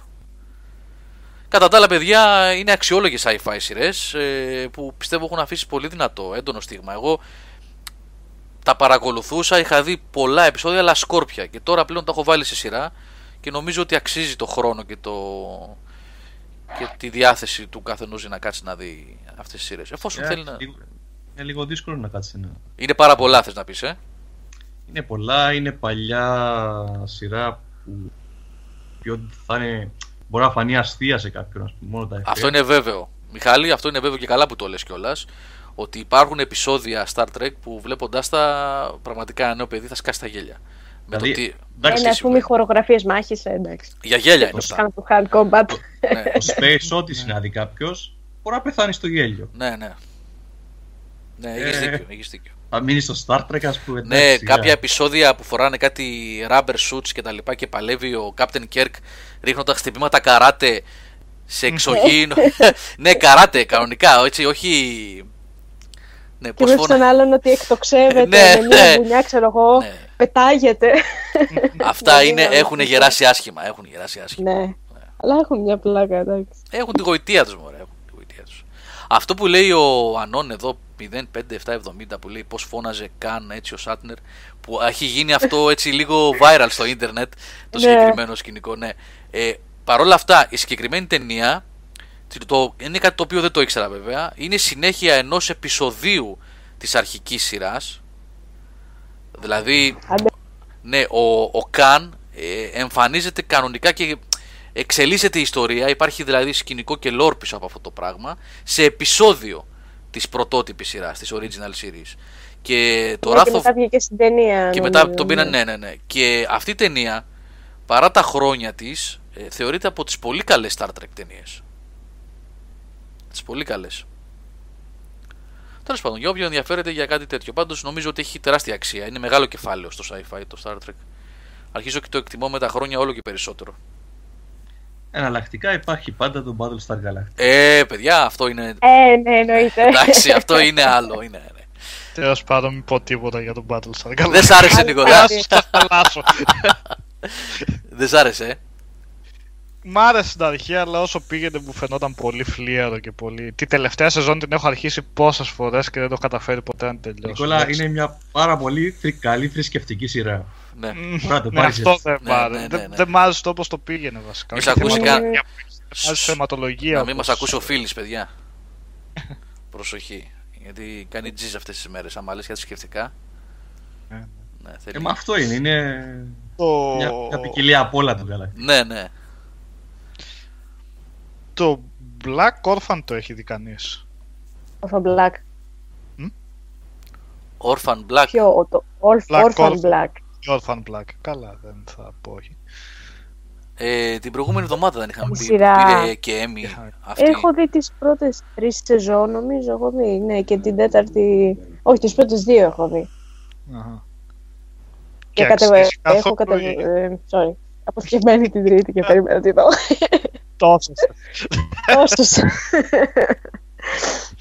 Όχι, τις πρώτες 2 είχα δει από το Netflix. Δεν υπήρχαν, νομίζω, δεν υπήρχε η τρίτη στο Netflix. Τώρα έχει 4 σεζόν, νομίζω. Ήταν η μόνη. Ναι, γενικά με έχουν κουράσει λίγο σειρές και το έχω γυρίσει πάλι σε ταινίες. Βασικά το Person of Interest με εξόντωσε λίγο. Καλό είναι το Person of Interest. Στην αρχή καλό είναι οι πρώτες 2 σεζόν. Μετά, επειδή θέλουν λίγο να το κάνουν σαν ενιαία πλοκή, ενώ είναι κάπως πιο αυτοτελές το σκηνικό, το ξεσκίζουν. Το πάνε με AI και γίνεται πολύ χάλια. Κάθε επεισόδιο 10 νέες τρύπες. Τζέχονται το Stranger Things. Α, Μιχάλη, για πες εσύ. Α, ναι, και εγώ έχω μία απορία για το Stranger Things. Είναι. Που ακούγεται τελευταία. Το έχω ακουστά, αλλά δεν μου λέει κάτι αυτή τη στιγμή. Έχουμε μιλήσει. Σε μια μέρα, δεν μπορούσα να το δω πιο εκτινά. Σπαστά, ναι. Δεν γίνεται. Να πούμε, σαν να ξεκινάς να βλέπεις μια τελεία και θέλεις να στη συνέχεια. Πραγματικά, ναι. Είναι μια πάρα πολύ καλή σειρά. Υπήρχε σε ταινία και το κάνανε σειρά? Όχι, απλά είναι εμπνευσμένο πολύ από 80's ταινίες, φάση Goonies, City και το Super 8, ας πούμε, που και το Super 8. Το Super 8 το έχω δει. Έχει πολύ λογική Super 8. Είναι και καλά σειρά μυστηρίου sci-fi Το οποίο. Παιδάκια, ξέρω εγώ. Ναι, ναι, μια ομάδα παιδιών, καταπληκτικοί ηθοποιοί πιτσιρικάδες. Αυτό το δω. Ναι. Το οποίο ουσιαστικά εξελίσσεται στα 80's και έχει όλο το άρωμά του και η αίσθηση του είναι η τίλα. Συνθηκή, μουσική, τα πάντα. Ναι. Όλα, ναι. Η μουσική, Ένωση. Παιδιά. Και ακόμα και οι τίτλοι αρχής που δεν δείχνουν τίποτα ουσιαστικά, ακόμα και αυτοί σε βάζουν. Ναι. Και έχει και λίγο grain και καλά ότι σπάει το φιλμάκι κιόλας. Ναι. Η μουσική είναι σαν να ακούς, το είχα γράψει και στο φόρουμ, σαν να ακούς λίγο από Tangerine Dream και λίγο από Παπαθανασίου, στα έργα που έκανε στα πιο παλιά, δεν ξέρω αν έχετε υπόψη του. Συγγνώμη. Δηλαδή Blade Runner και πίσω που έκανε πολύ electronic μουσική, ναι. Ναι, όταν ήταν πιο. Ναι, και Mass Effect. Το soundtrack είναι. Ναι, είναι ωραιότατα. Και πολύ ωραία σειρά με πολύ ωραία πλοκή, ωραίες ερμηνείες, ωραία σκηνοθεσία. Κακές επιλογές στους ηθοποιούς, στους ενήλικες. Ναι. Γουνόνα Ράιντερ μόνο ως όνομα μπήκε, αλλά δυστυχώς. Όχι, δεν βοήθησε. Και το έχει χάσει. Ναι. Δεν βοήθησε, δυστυχώς δεν βοήθησε. Πολύ υπερβολική στο παίξιμο της. Ναι. Πολύ ωραία σειρά. Δεν με πειράξανε βασικά. Μπορεί να ήταν επίτηδες για. Γουνόνα Ράιντερ πιο πολύ. Άλλοι θα πει μια χαρά μου είχαν. Και ο Σερίφης δεν άρεσε. Ποιοι άλλοι από. Δεν είναι γνωστοί. Αυτός που κάνει τον γιατρό είναι γνωστός. Εγώ δεν τον ήξερα, αλλά. Το κορίτσι Καρναούμπα που λες η Eleven ήταν καταπληκτική. Όπως όλα τα παιδιά και τα 4 παιδιά ήταν. 4 δεν ήτανε. 4 συν το παιδί που χάθηκε. 5. Εντάξει, και η ελαφρώς πιο μεγάλη, αλλά ναι, 4 ήταν βασική. Ναι. Η παρέα αυτή των 4 ήταν. Πολύ ωραία συνέχεια. Και θα βγει και δεύτερη σεζόν. Έχει ανακοινωθεί ήδη. Θα την κρατήσουν σε αυτήν την. Στην ίδια εποχή, γιατί αρχικά λέγανε ότι μπορεί να το πηγαίνουν 10 χρόνια μετά, αλλά αποφασίσανε να το κάνουν ένα χρόνο μετά, νομίζω. Ένα χρόνο μετά. Ναι. 83 νομίζω με 84. Κάτι. Και λογικό είναι, γιατί είμαι σίγουρος ότι όταν θα δούμε τα παιδάκια στην επόμενη σεζόν ήδη θα φαίνονται μεγάλα. Θα είναι μεγαλύτερα, ναι. Καλά, για το τέλος που γράφει τώρα στα σχόλια, εντάξει. Άμα τελείωνε θα ήταν, ξέρω εγώ, ελαφρώς ωραία θεωρητική cliffhanger, ας πούμε. Ναι, αλλά τελειώνει καλά. Δηλαδή σε σχέση με άλλες σειρές που δεν θέλει, μπορεί να μην θέλει κάποιον να τις πιάσει αν δεν έχουν ολοκληρωθεί, το Stranger Things κρατιέται καλά. Δηλαδή ακόμα και να λέγανε ότι μία σεζόν τα αφήνουμε και έτσι είναι, πάλι είναι. Αυτό είναι πολύ σημαντικό. Καλό, ναι. Τελειώνει, δηλαδή τελειώνει η σεζόν. Ακριβώς. Και κλείνει, δηλαδή.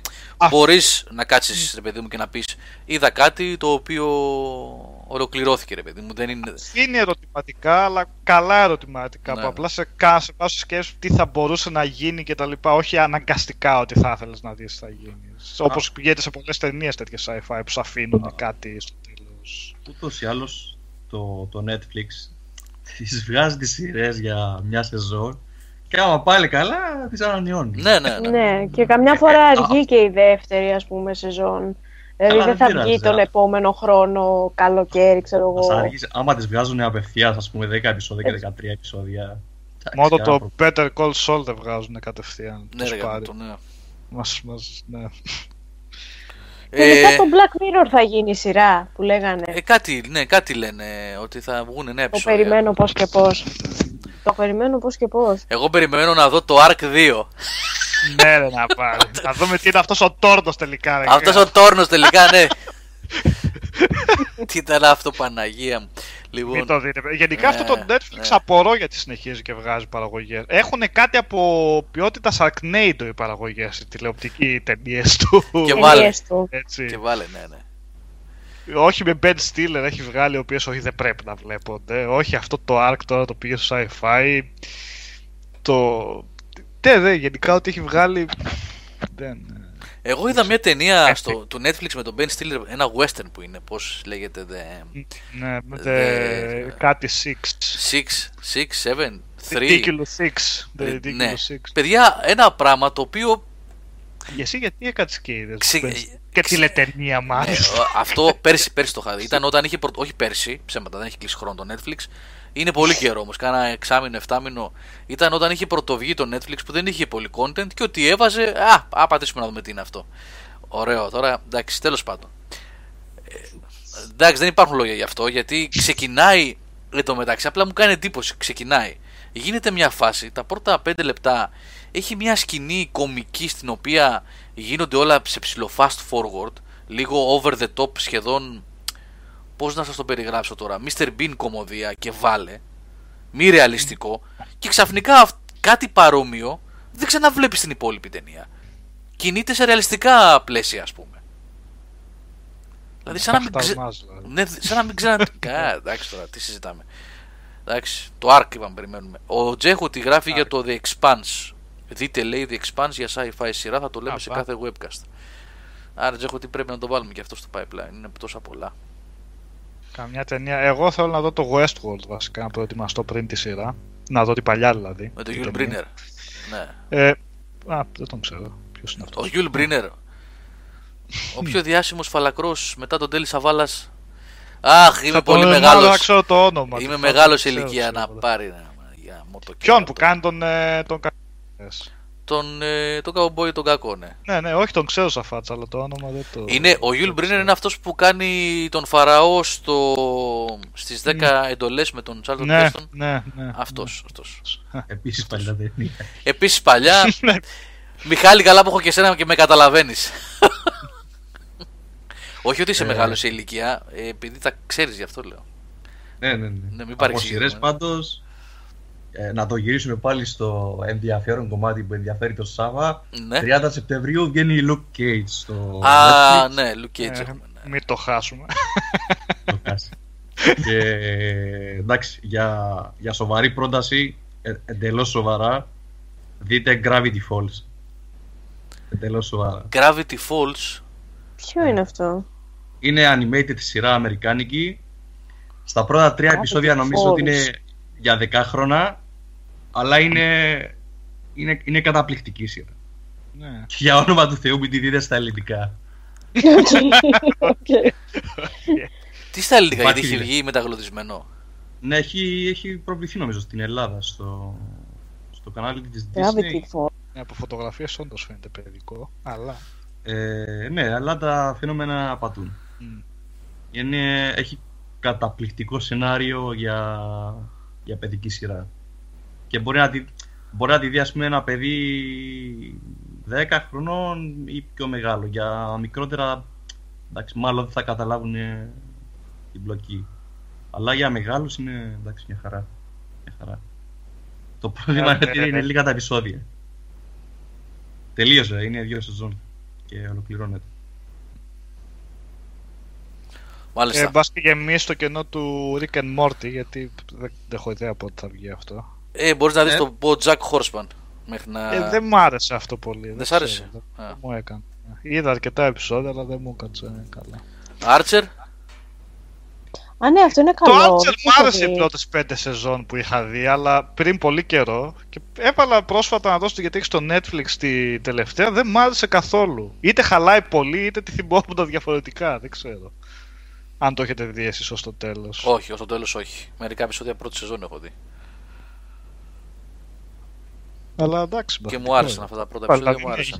Δεν ξέρω, μπορεί να χαλάει απλά μετά. Τι να πω. Άλλες προτάσεις. Θάνο, Division, Destiny, τι παίζεις τώρα? Call of Duty, τι κάνεις? Παιδιά, παίζουμε 3 ώρες. Έχει γίνει ένα extraction. Θέλω τόσο πολύ να βρίσω, ρε παιδιά. Τι άδικο χαμένο πράγμα αυτό, ρε παιδιά. Τι άδικο χαμένο πράγμα. Να μπορείς να είσαι 2 άτομα, να πατάς να κάνει extraction, να κάνεις spawn NPCs, και επειδή κάνει extraction και εμφανίζεται σε όλους τους παίχτες του server, έρχεται ομάδα 5 ατόμων με manhunt και μας σκοτώνουν. Πάνε στο επόμενο extraction που κάνουν άλλοι 2 extraction στο επόμενο, πάνε αυτοί που είναι 5, τους στερίζουν. Παιδιά, είναι αυτό που λέγαμε πριν. Αυτό για το PvP, αυτό δεν λέγαμε?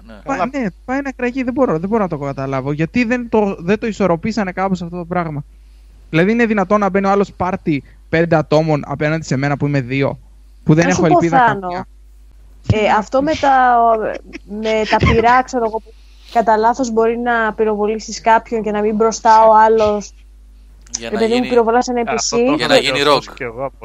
Και μπαίνει ο άλλος μπροστά. Αυτό που έχουν διορθώσει. Τις δύο πρώτες σφαίρες που θα του κοπανίσεις, τις χαρίζει.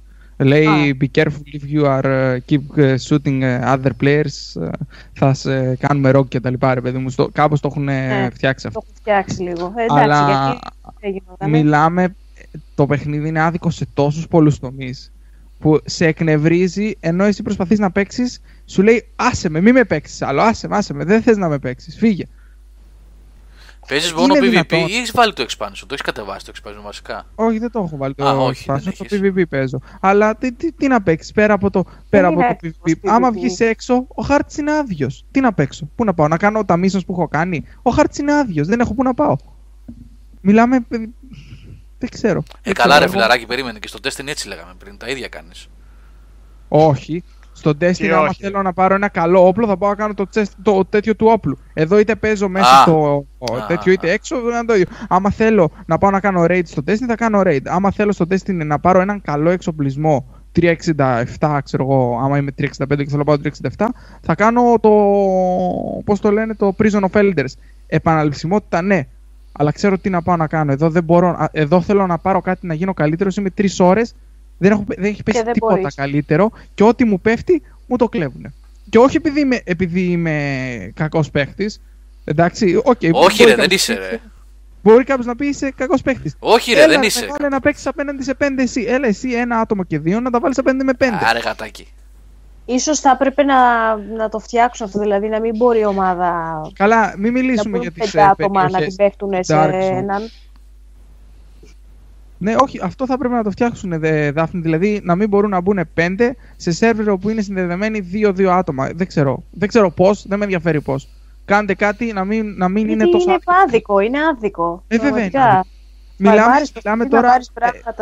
Παίχτες που το έχουν τελειώσει το παιχνίδι από το πρώτο καιρό τότε, ακόμα δεν μπορούμε να ανεβούμε στις πάνω περιοχές. Για να μην μιλήσω ότι έχουν υιοθετήσει το σύστημα του Light που έχει τον Destiny και έχουν βάλει το δικό τους. Εντάξει, λέγεται. Gear score λέγεται, gear score. Άστο. Έλα, αφήστε το παιδιά, αφήστε το να παίξει. Πήγαινε, να σου πω. Βαθιές ανάσες. Ηρέμησε. Παράτα το, βάλε να παίξουμε Destiny. Θέλεις να παίξουμε το raid. Ποιο raid, υπάρχει ακόμα το save? Πάει αυτό. Μέχρι αύριο στις 12 το πρωί. Αύριο 12 το πρωί. Νομίζω έτσι, δεν είμαι σίγουρη όμως ότι οι servers. Ναι, κάθε Τρίτη 12 η ώρα. Μεσημέρι. Τώρα. Ναι. Οπότε σκέψτε το, δηλαδή είναι κρίμα να το αφήσουμε στον Όριξ. Γιατί ο Θάνος φωνάζει. Καλά, θα μιλήσουμε το πρωί. Θα το παλέψουμε. Θα δούμε. Έχουμε και δουλειές, φιλαράκι. Άμα παρατήσουμε το site για να παίζουμε Destiny, καήκαμε. Μας καταλάβουν. Εντάξει, το κάνανε για τον Όριξ. Θα κατανοήσουν την κατάσταση. Τέλος πάντων. Ο Όριξ πρέπει να πεθάνει. Ξέρετε τι, πριν, επειδή μιλήσατε για ταινίες, τώρα μπήκα εγώ και έκανα αυτό το μονόλογο τον δικό μου. Είναι μια καινούρια ταινία με τον Daniel Radcliffe, ο οποίος είναι αστυνομικός και κυνηγά ένα καρτέλ ναρκωτικών κτλ. Επειδή είπε ο Νικόλας ότι βλέπει ταινίες πολύ τώρα τελευταία. Μπας και την έχει δει, γιατί διαβάζω, άλλοι λένε καλά λόγια, άλλοι λένε και κακά λόγια. Και μου πρότεινες αυτή με τον Ντάνιελ Ράντκλιφ που κάνει αστυνομικό. Όχι, δεν στην... Wingardium Leviosa, you are under arrest. Δεν την προτείνω, σε ρωτάω, την έχεις δει να μου πεις αν αξίζει να κατατηθώ. Δεν έχω ιδέα για ποια ταινία λες βασικά. Πάντως, κοίταξε, μπορεί να έχει μείνει για το ρόλο του σαν Χάρι Πότερ, αλλά ο τύπος είναι καλός ηθοποιός και στο Broadway είναι και στα λοιπά. Δηλαδή δεν είναι ότι αν το δεις άλλη ταινία. Στη γυναίκα με τα μαύρα ήταν πάρα πολύ καλός ηθοποιός. Σε σχέση με άλλους μικρούς στυλ Μακόλεϊ Κάλκιν που μετά χαθήκαν, ήταν μόνο αυτό. Ναι, αυτός είναι λίγο πιο. Έχει κρατηθεί. Αλλά ναι. Τον έχουμε δει ακόμα και σε κάνα φοβερό ρόλο. Στο Victor Frankenstein, άμα είχε κανείς τη τύχη να το δει, πρέπει να είναι υπερτενία. Παίζει με τον Μακάβι, εντάξει. Μπορεί να το σώζει ο Μακάβι. Μπορεί. Ναι. Βέβαια το σενάριο μάλλον θα το σώζει καθόλου, αλλά... Λεπτομέρειες. Το Jungle Book το έχει δει κανένας, το πρόσφατο? Α, όχι, δεν το έχω δει. Ακόμα. Από καλά σχόλια βλέπω, βέβαια. Καλή είναι, αλλά για μένα προσωπικά η ταινία του δεκαετίας του 60 ήταν αρκετά καλύτερη. Δηλαδή, είναι σαν να έχει καρμπό την ταινία, ας πούμε, συγκεκριμένη. Σε live action. Και τη αντιγράφει, ναι, με κάποιες, ξέρω εγώ, πινελιές επιπλέον, αλλά εντάξει, και η μουσική θυμίζει την παλιά ταινία και ο μικρός χαρακτήρας, ο ηθοποιός, που εντάξει, συμπαθητικός, δεν μπορώ να πω. Γενικά, εντάξει, είναι καλή ταινία, είναι καλή. Τον Ταρζάν τον έχει δει κανείς? Αυτό ήθελα να ρωτήσω, ακριβώς, στο μυαλό μου. Ούτε καν. Κανένας. Κατάλαβα. Λοιπόν, παίξτε indie, λέει, να μην χαλά τα νεύρα σας, λέει ο Κώστας. Και ο Νικόλας συμφωνεί. Πρέπει. Indie. Μετά το Destiny. Όχι μόνο indie. Offline, να βρείτε την υγεία σας. Offline, έτσι. Και offline που παίζουμε, ας ενευριάζουμε μεταξύ μας, δεν συμφέρει. Offline, αθλητικά όλη μέρα, εντάξει, μια χαρά. Ενευριάζει με τον υπολογιστή. Βρίζεις τον υπολογιστή. Αλλά ναι, άμα σου βάζει τέρμα στο 90, μπορεί να του πετάξεις στην τηλεόραση το χειριστήριο. Κάτι τέτοια. Εντάξει, γι' αυτό είναι τα αθλητικά και δημοφιλή, ας πούμε, παιδιά. Μπαίνεις, βγαίνεις, παίζεις, ξέρω εγώ, 10-15 λεπτά, 20, μια ώρα, το κλείνεις, ξανασυνεχίζεις όποτε θέλεις. Είναι on-off, ας πούμε, η κατάσταση. Είναι... Για όσους δεν έχουν χρόνο, νομίζω είναι ιδανικά παιχνίδια τα συγκεκριμένα. Και παρατήρηση εντωμεταξύ, όλα τα πρόσφατα reviews στο Game Over έχουν καλές τα βαθμολογίες τελευταία. Αφού τα παίρνετε. Πες τα αλήθεια. Από τη Saturn. Η Activision μου έδωσε λεφτά να της βάλω 10 στο τέτοιο, αλλά της λέω δεν θα πάρω εγώ το review, να μιλήσει τη Δάφνη. Έτσι δεν λέγαμε προχθές. Αφού τα παίρνω ανεξάρτητα, πάντως τα παίρνω λίγα. 20. Εσύ είναι δεν έχω τα παιδιά πολλά να σου δώσουν. Εδώ ο Τσιτσέλης έβαλε μια καταπληκτική φωτογραφία στο chat. Να σε μπορώ ότι δω. Λέει... Έχω να πω για το counter. Αχ, έχω να πω και είναι counter strike αυτό. Και λέει buy $200 headset so you can hear who slept with your mother in best quality. Σικαμπιέτ. Να πρόβα να μάει να... Το άλλο πως το έλεγες, πες το άλλο, το ωραίο, το ωραίο. Όχι ρε, είναι λίγο κακό. Αυτά είναι τα ωραία του online gaming. Όταν παίζαμε γελάγαμε, παιδιά. Όντως, δηλαδή διασκεδάζουμε παρέα σε τέτοια φάση παιχνίδια. Εντάξει, δηλαδή παίζαμε το raid, εκεί τρώγαμε το ξύλο. Ακοριόσωση. Πατήσει το τρακτέρι. Φέρει ξαντέρφια με λύση το μακέρι. Και άμα πέσει το αίμα το χάλι δεν καταρρίζει εύκολα. Φύγε από εδώ.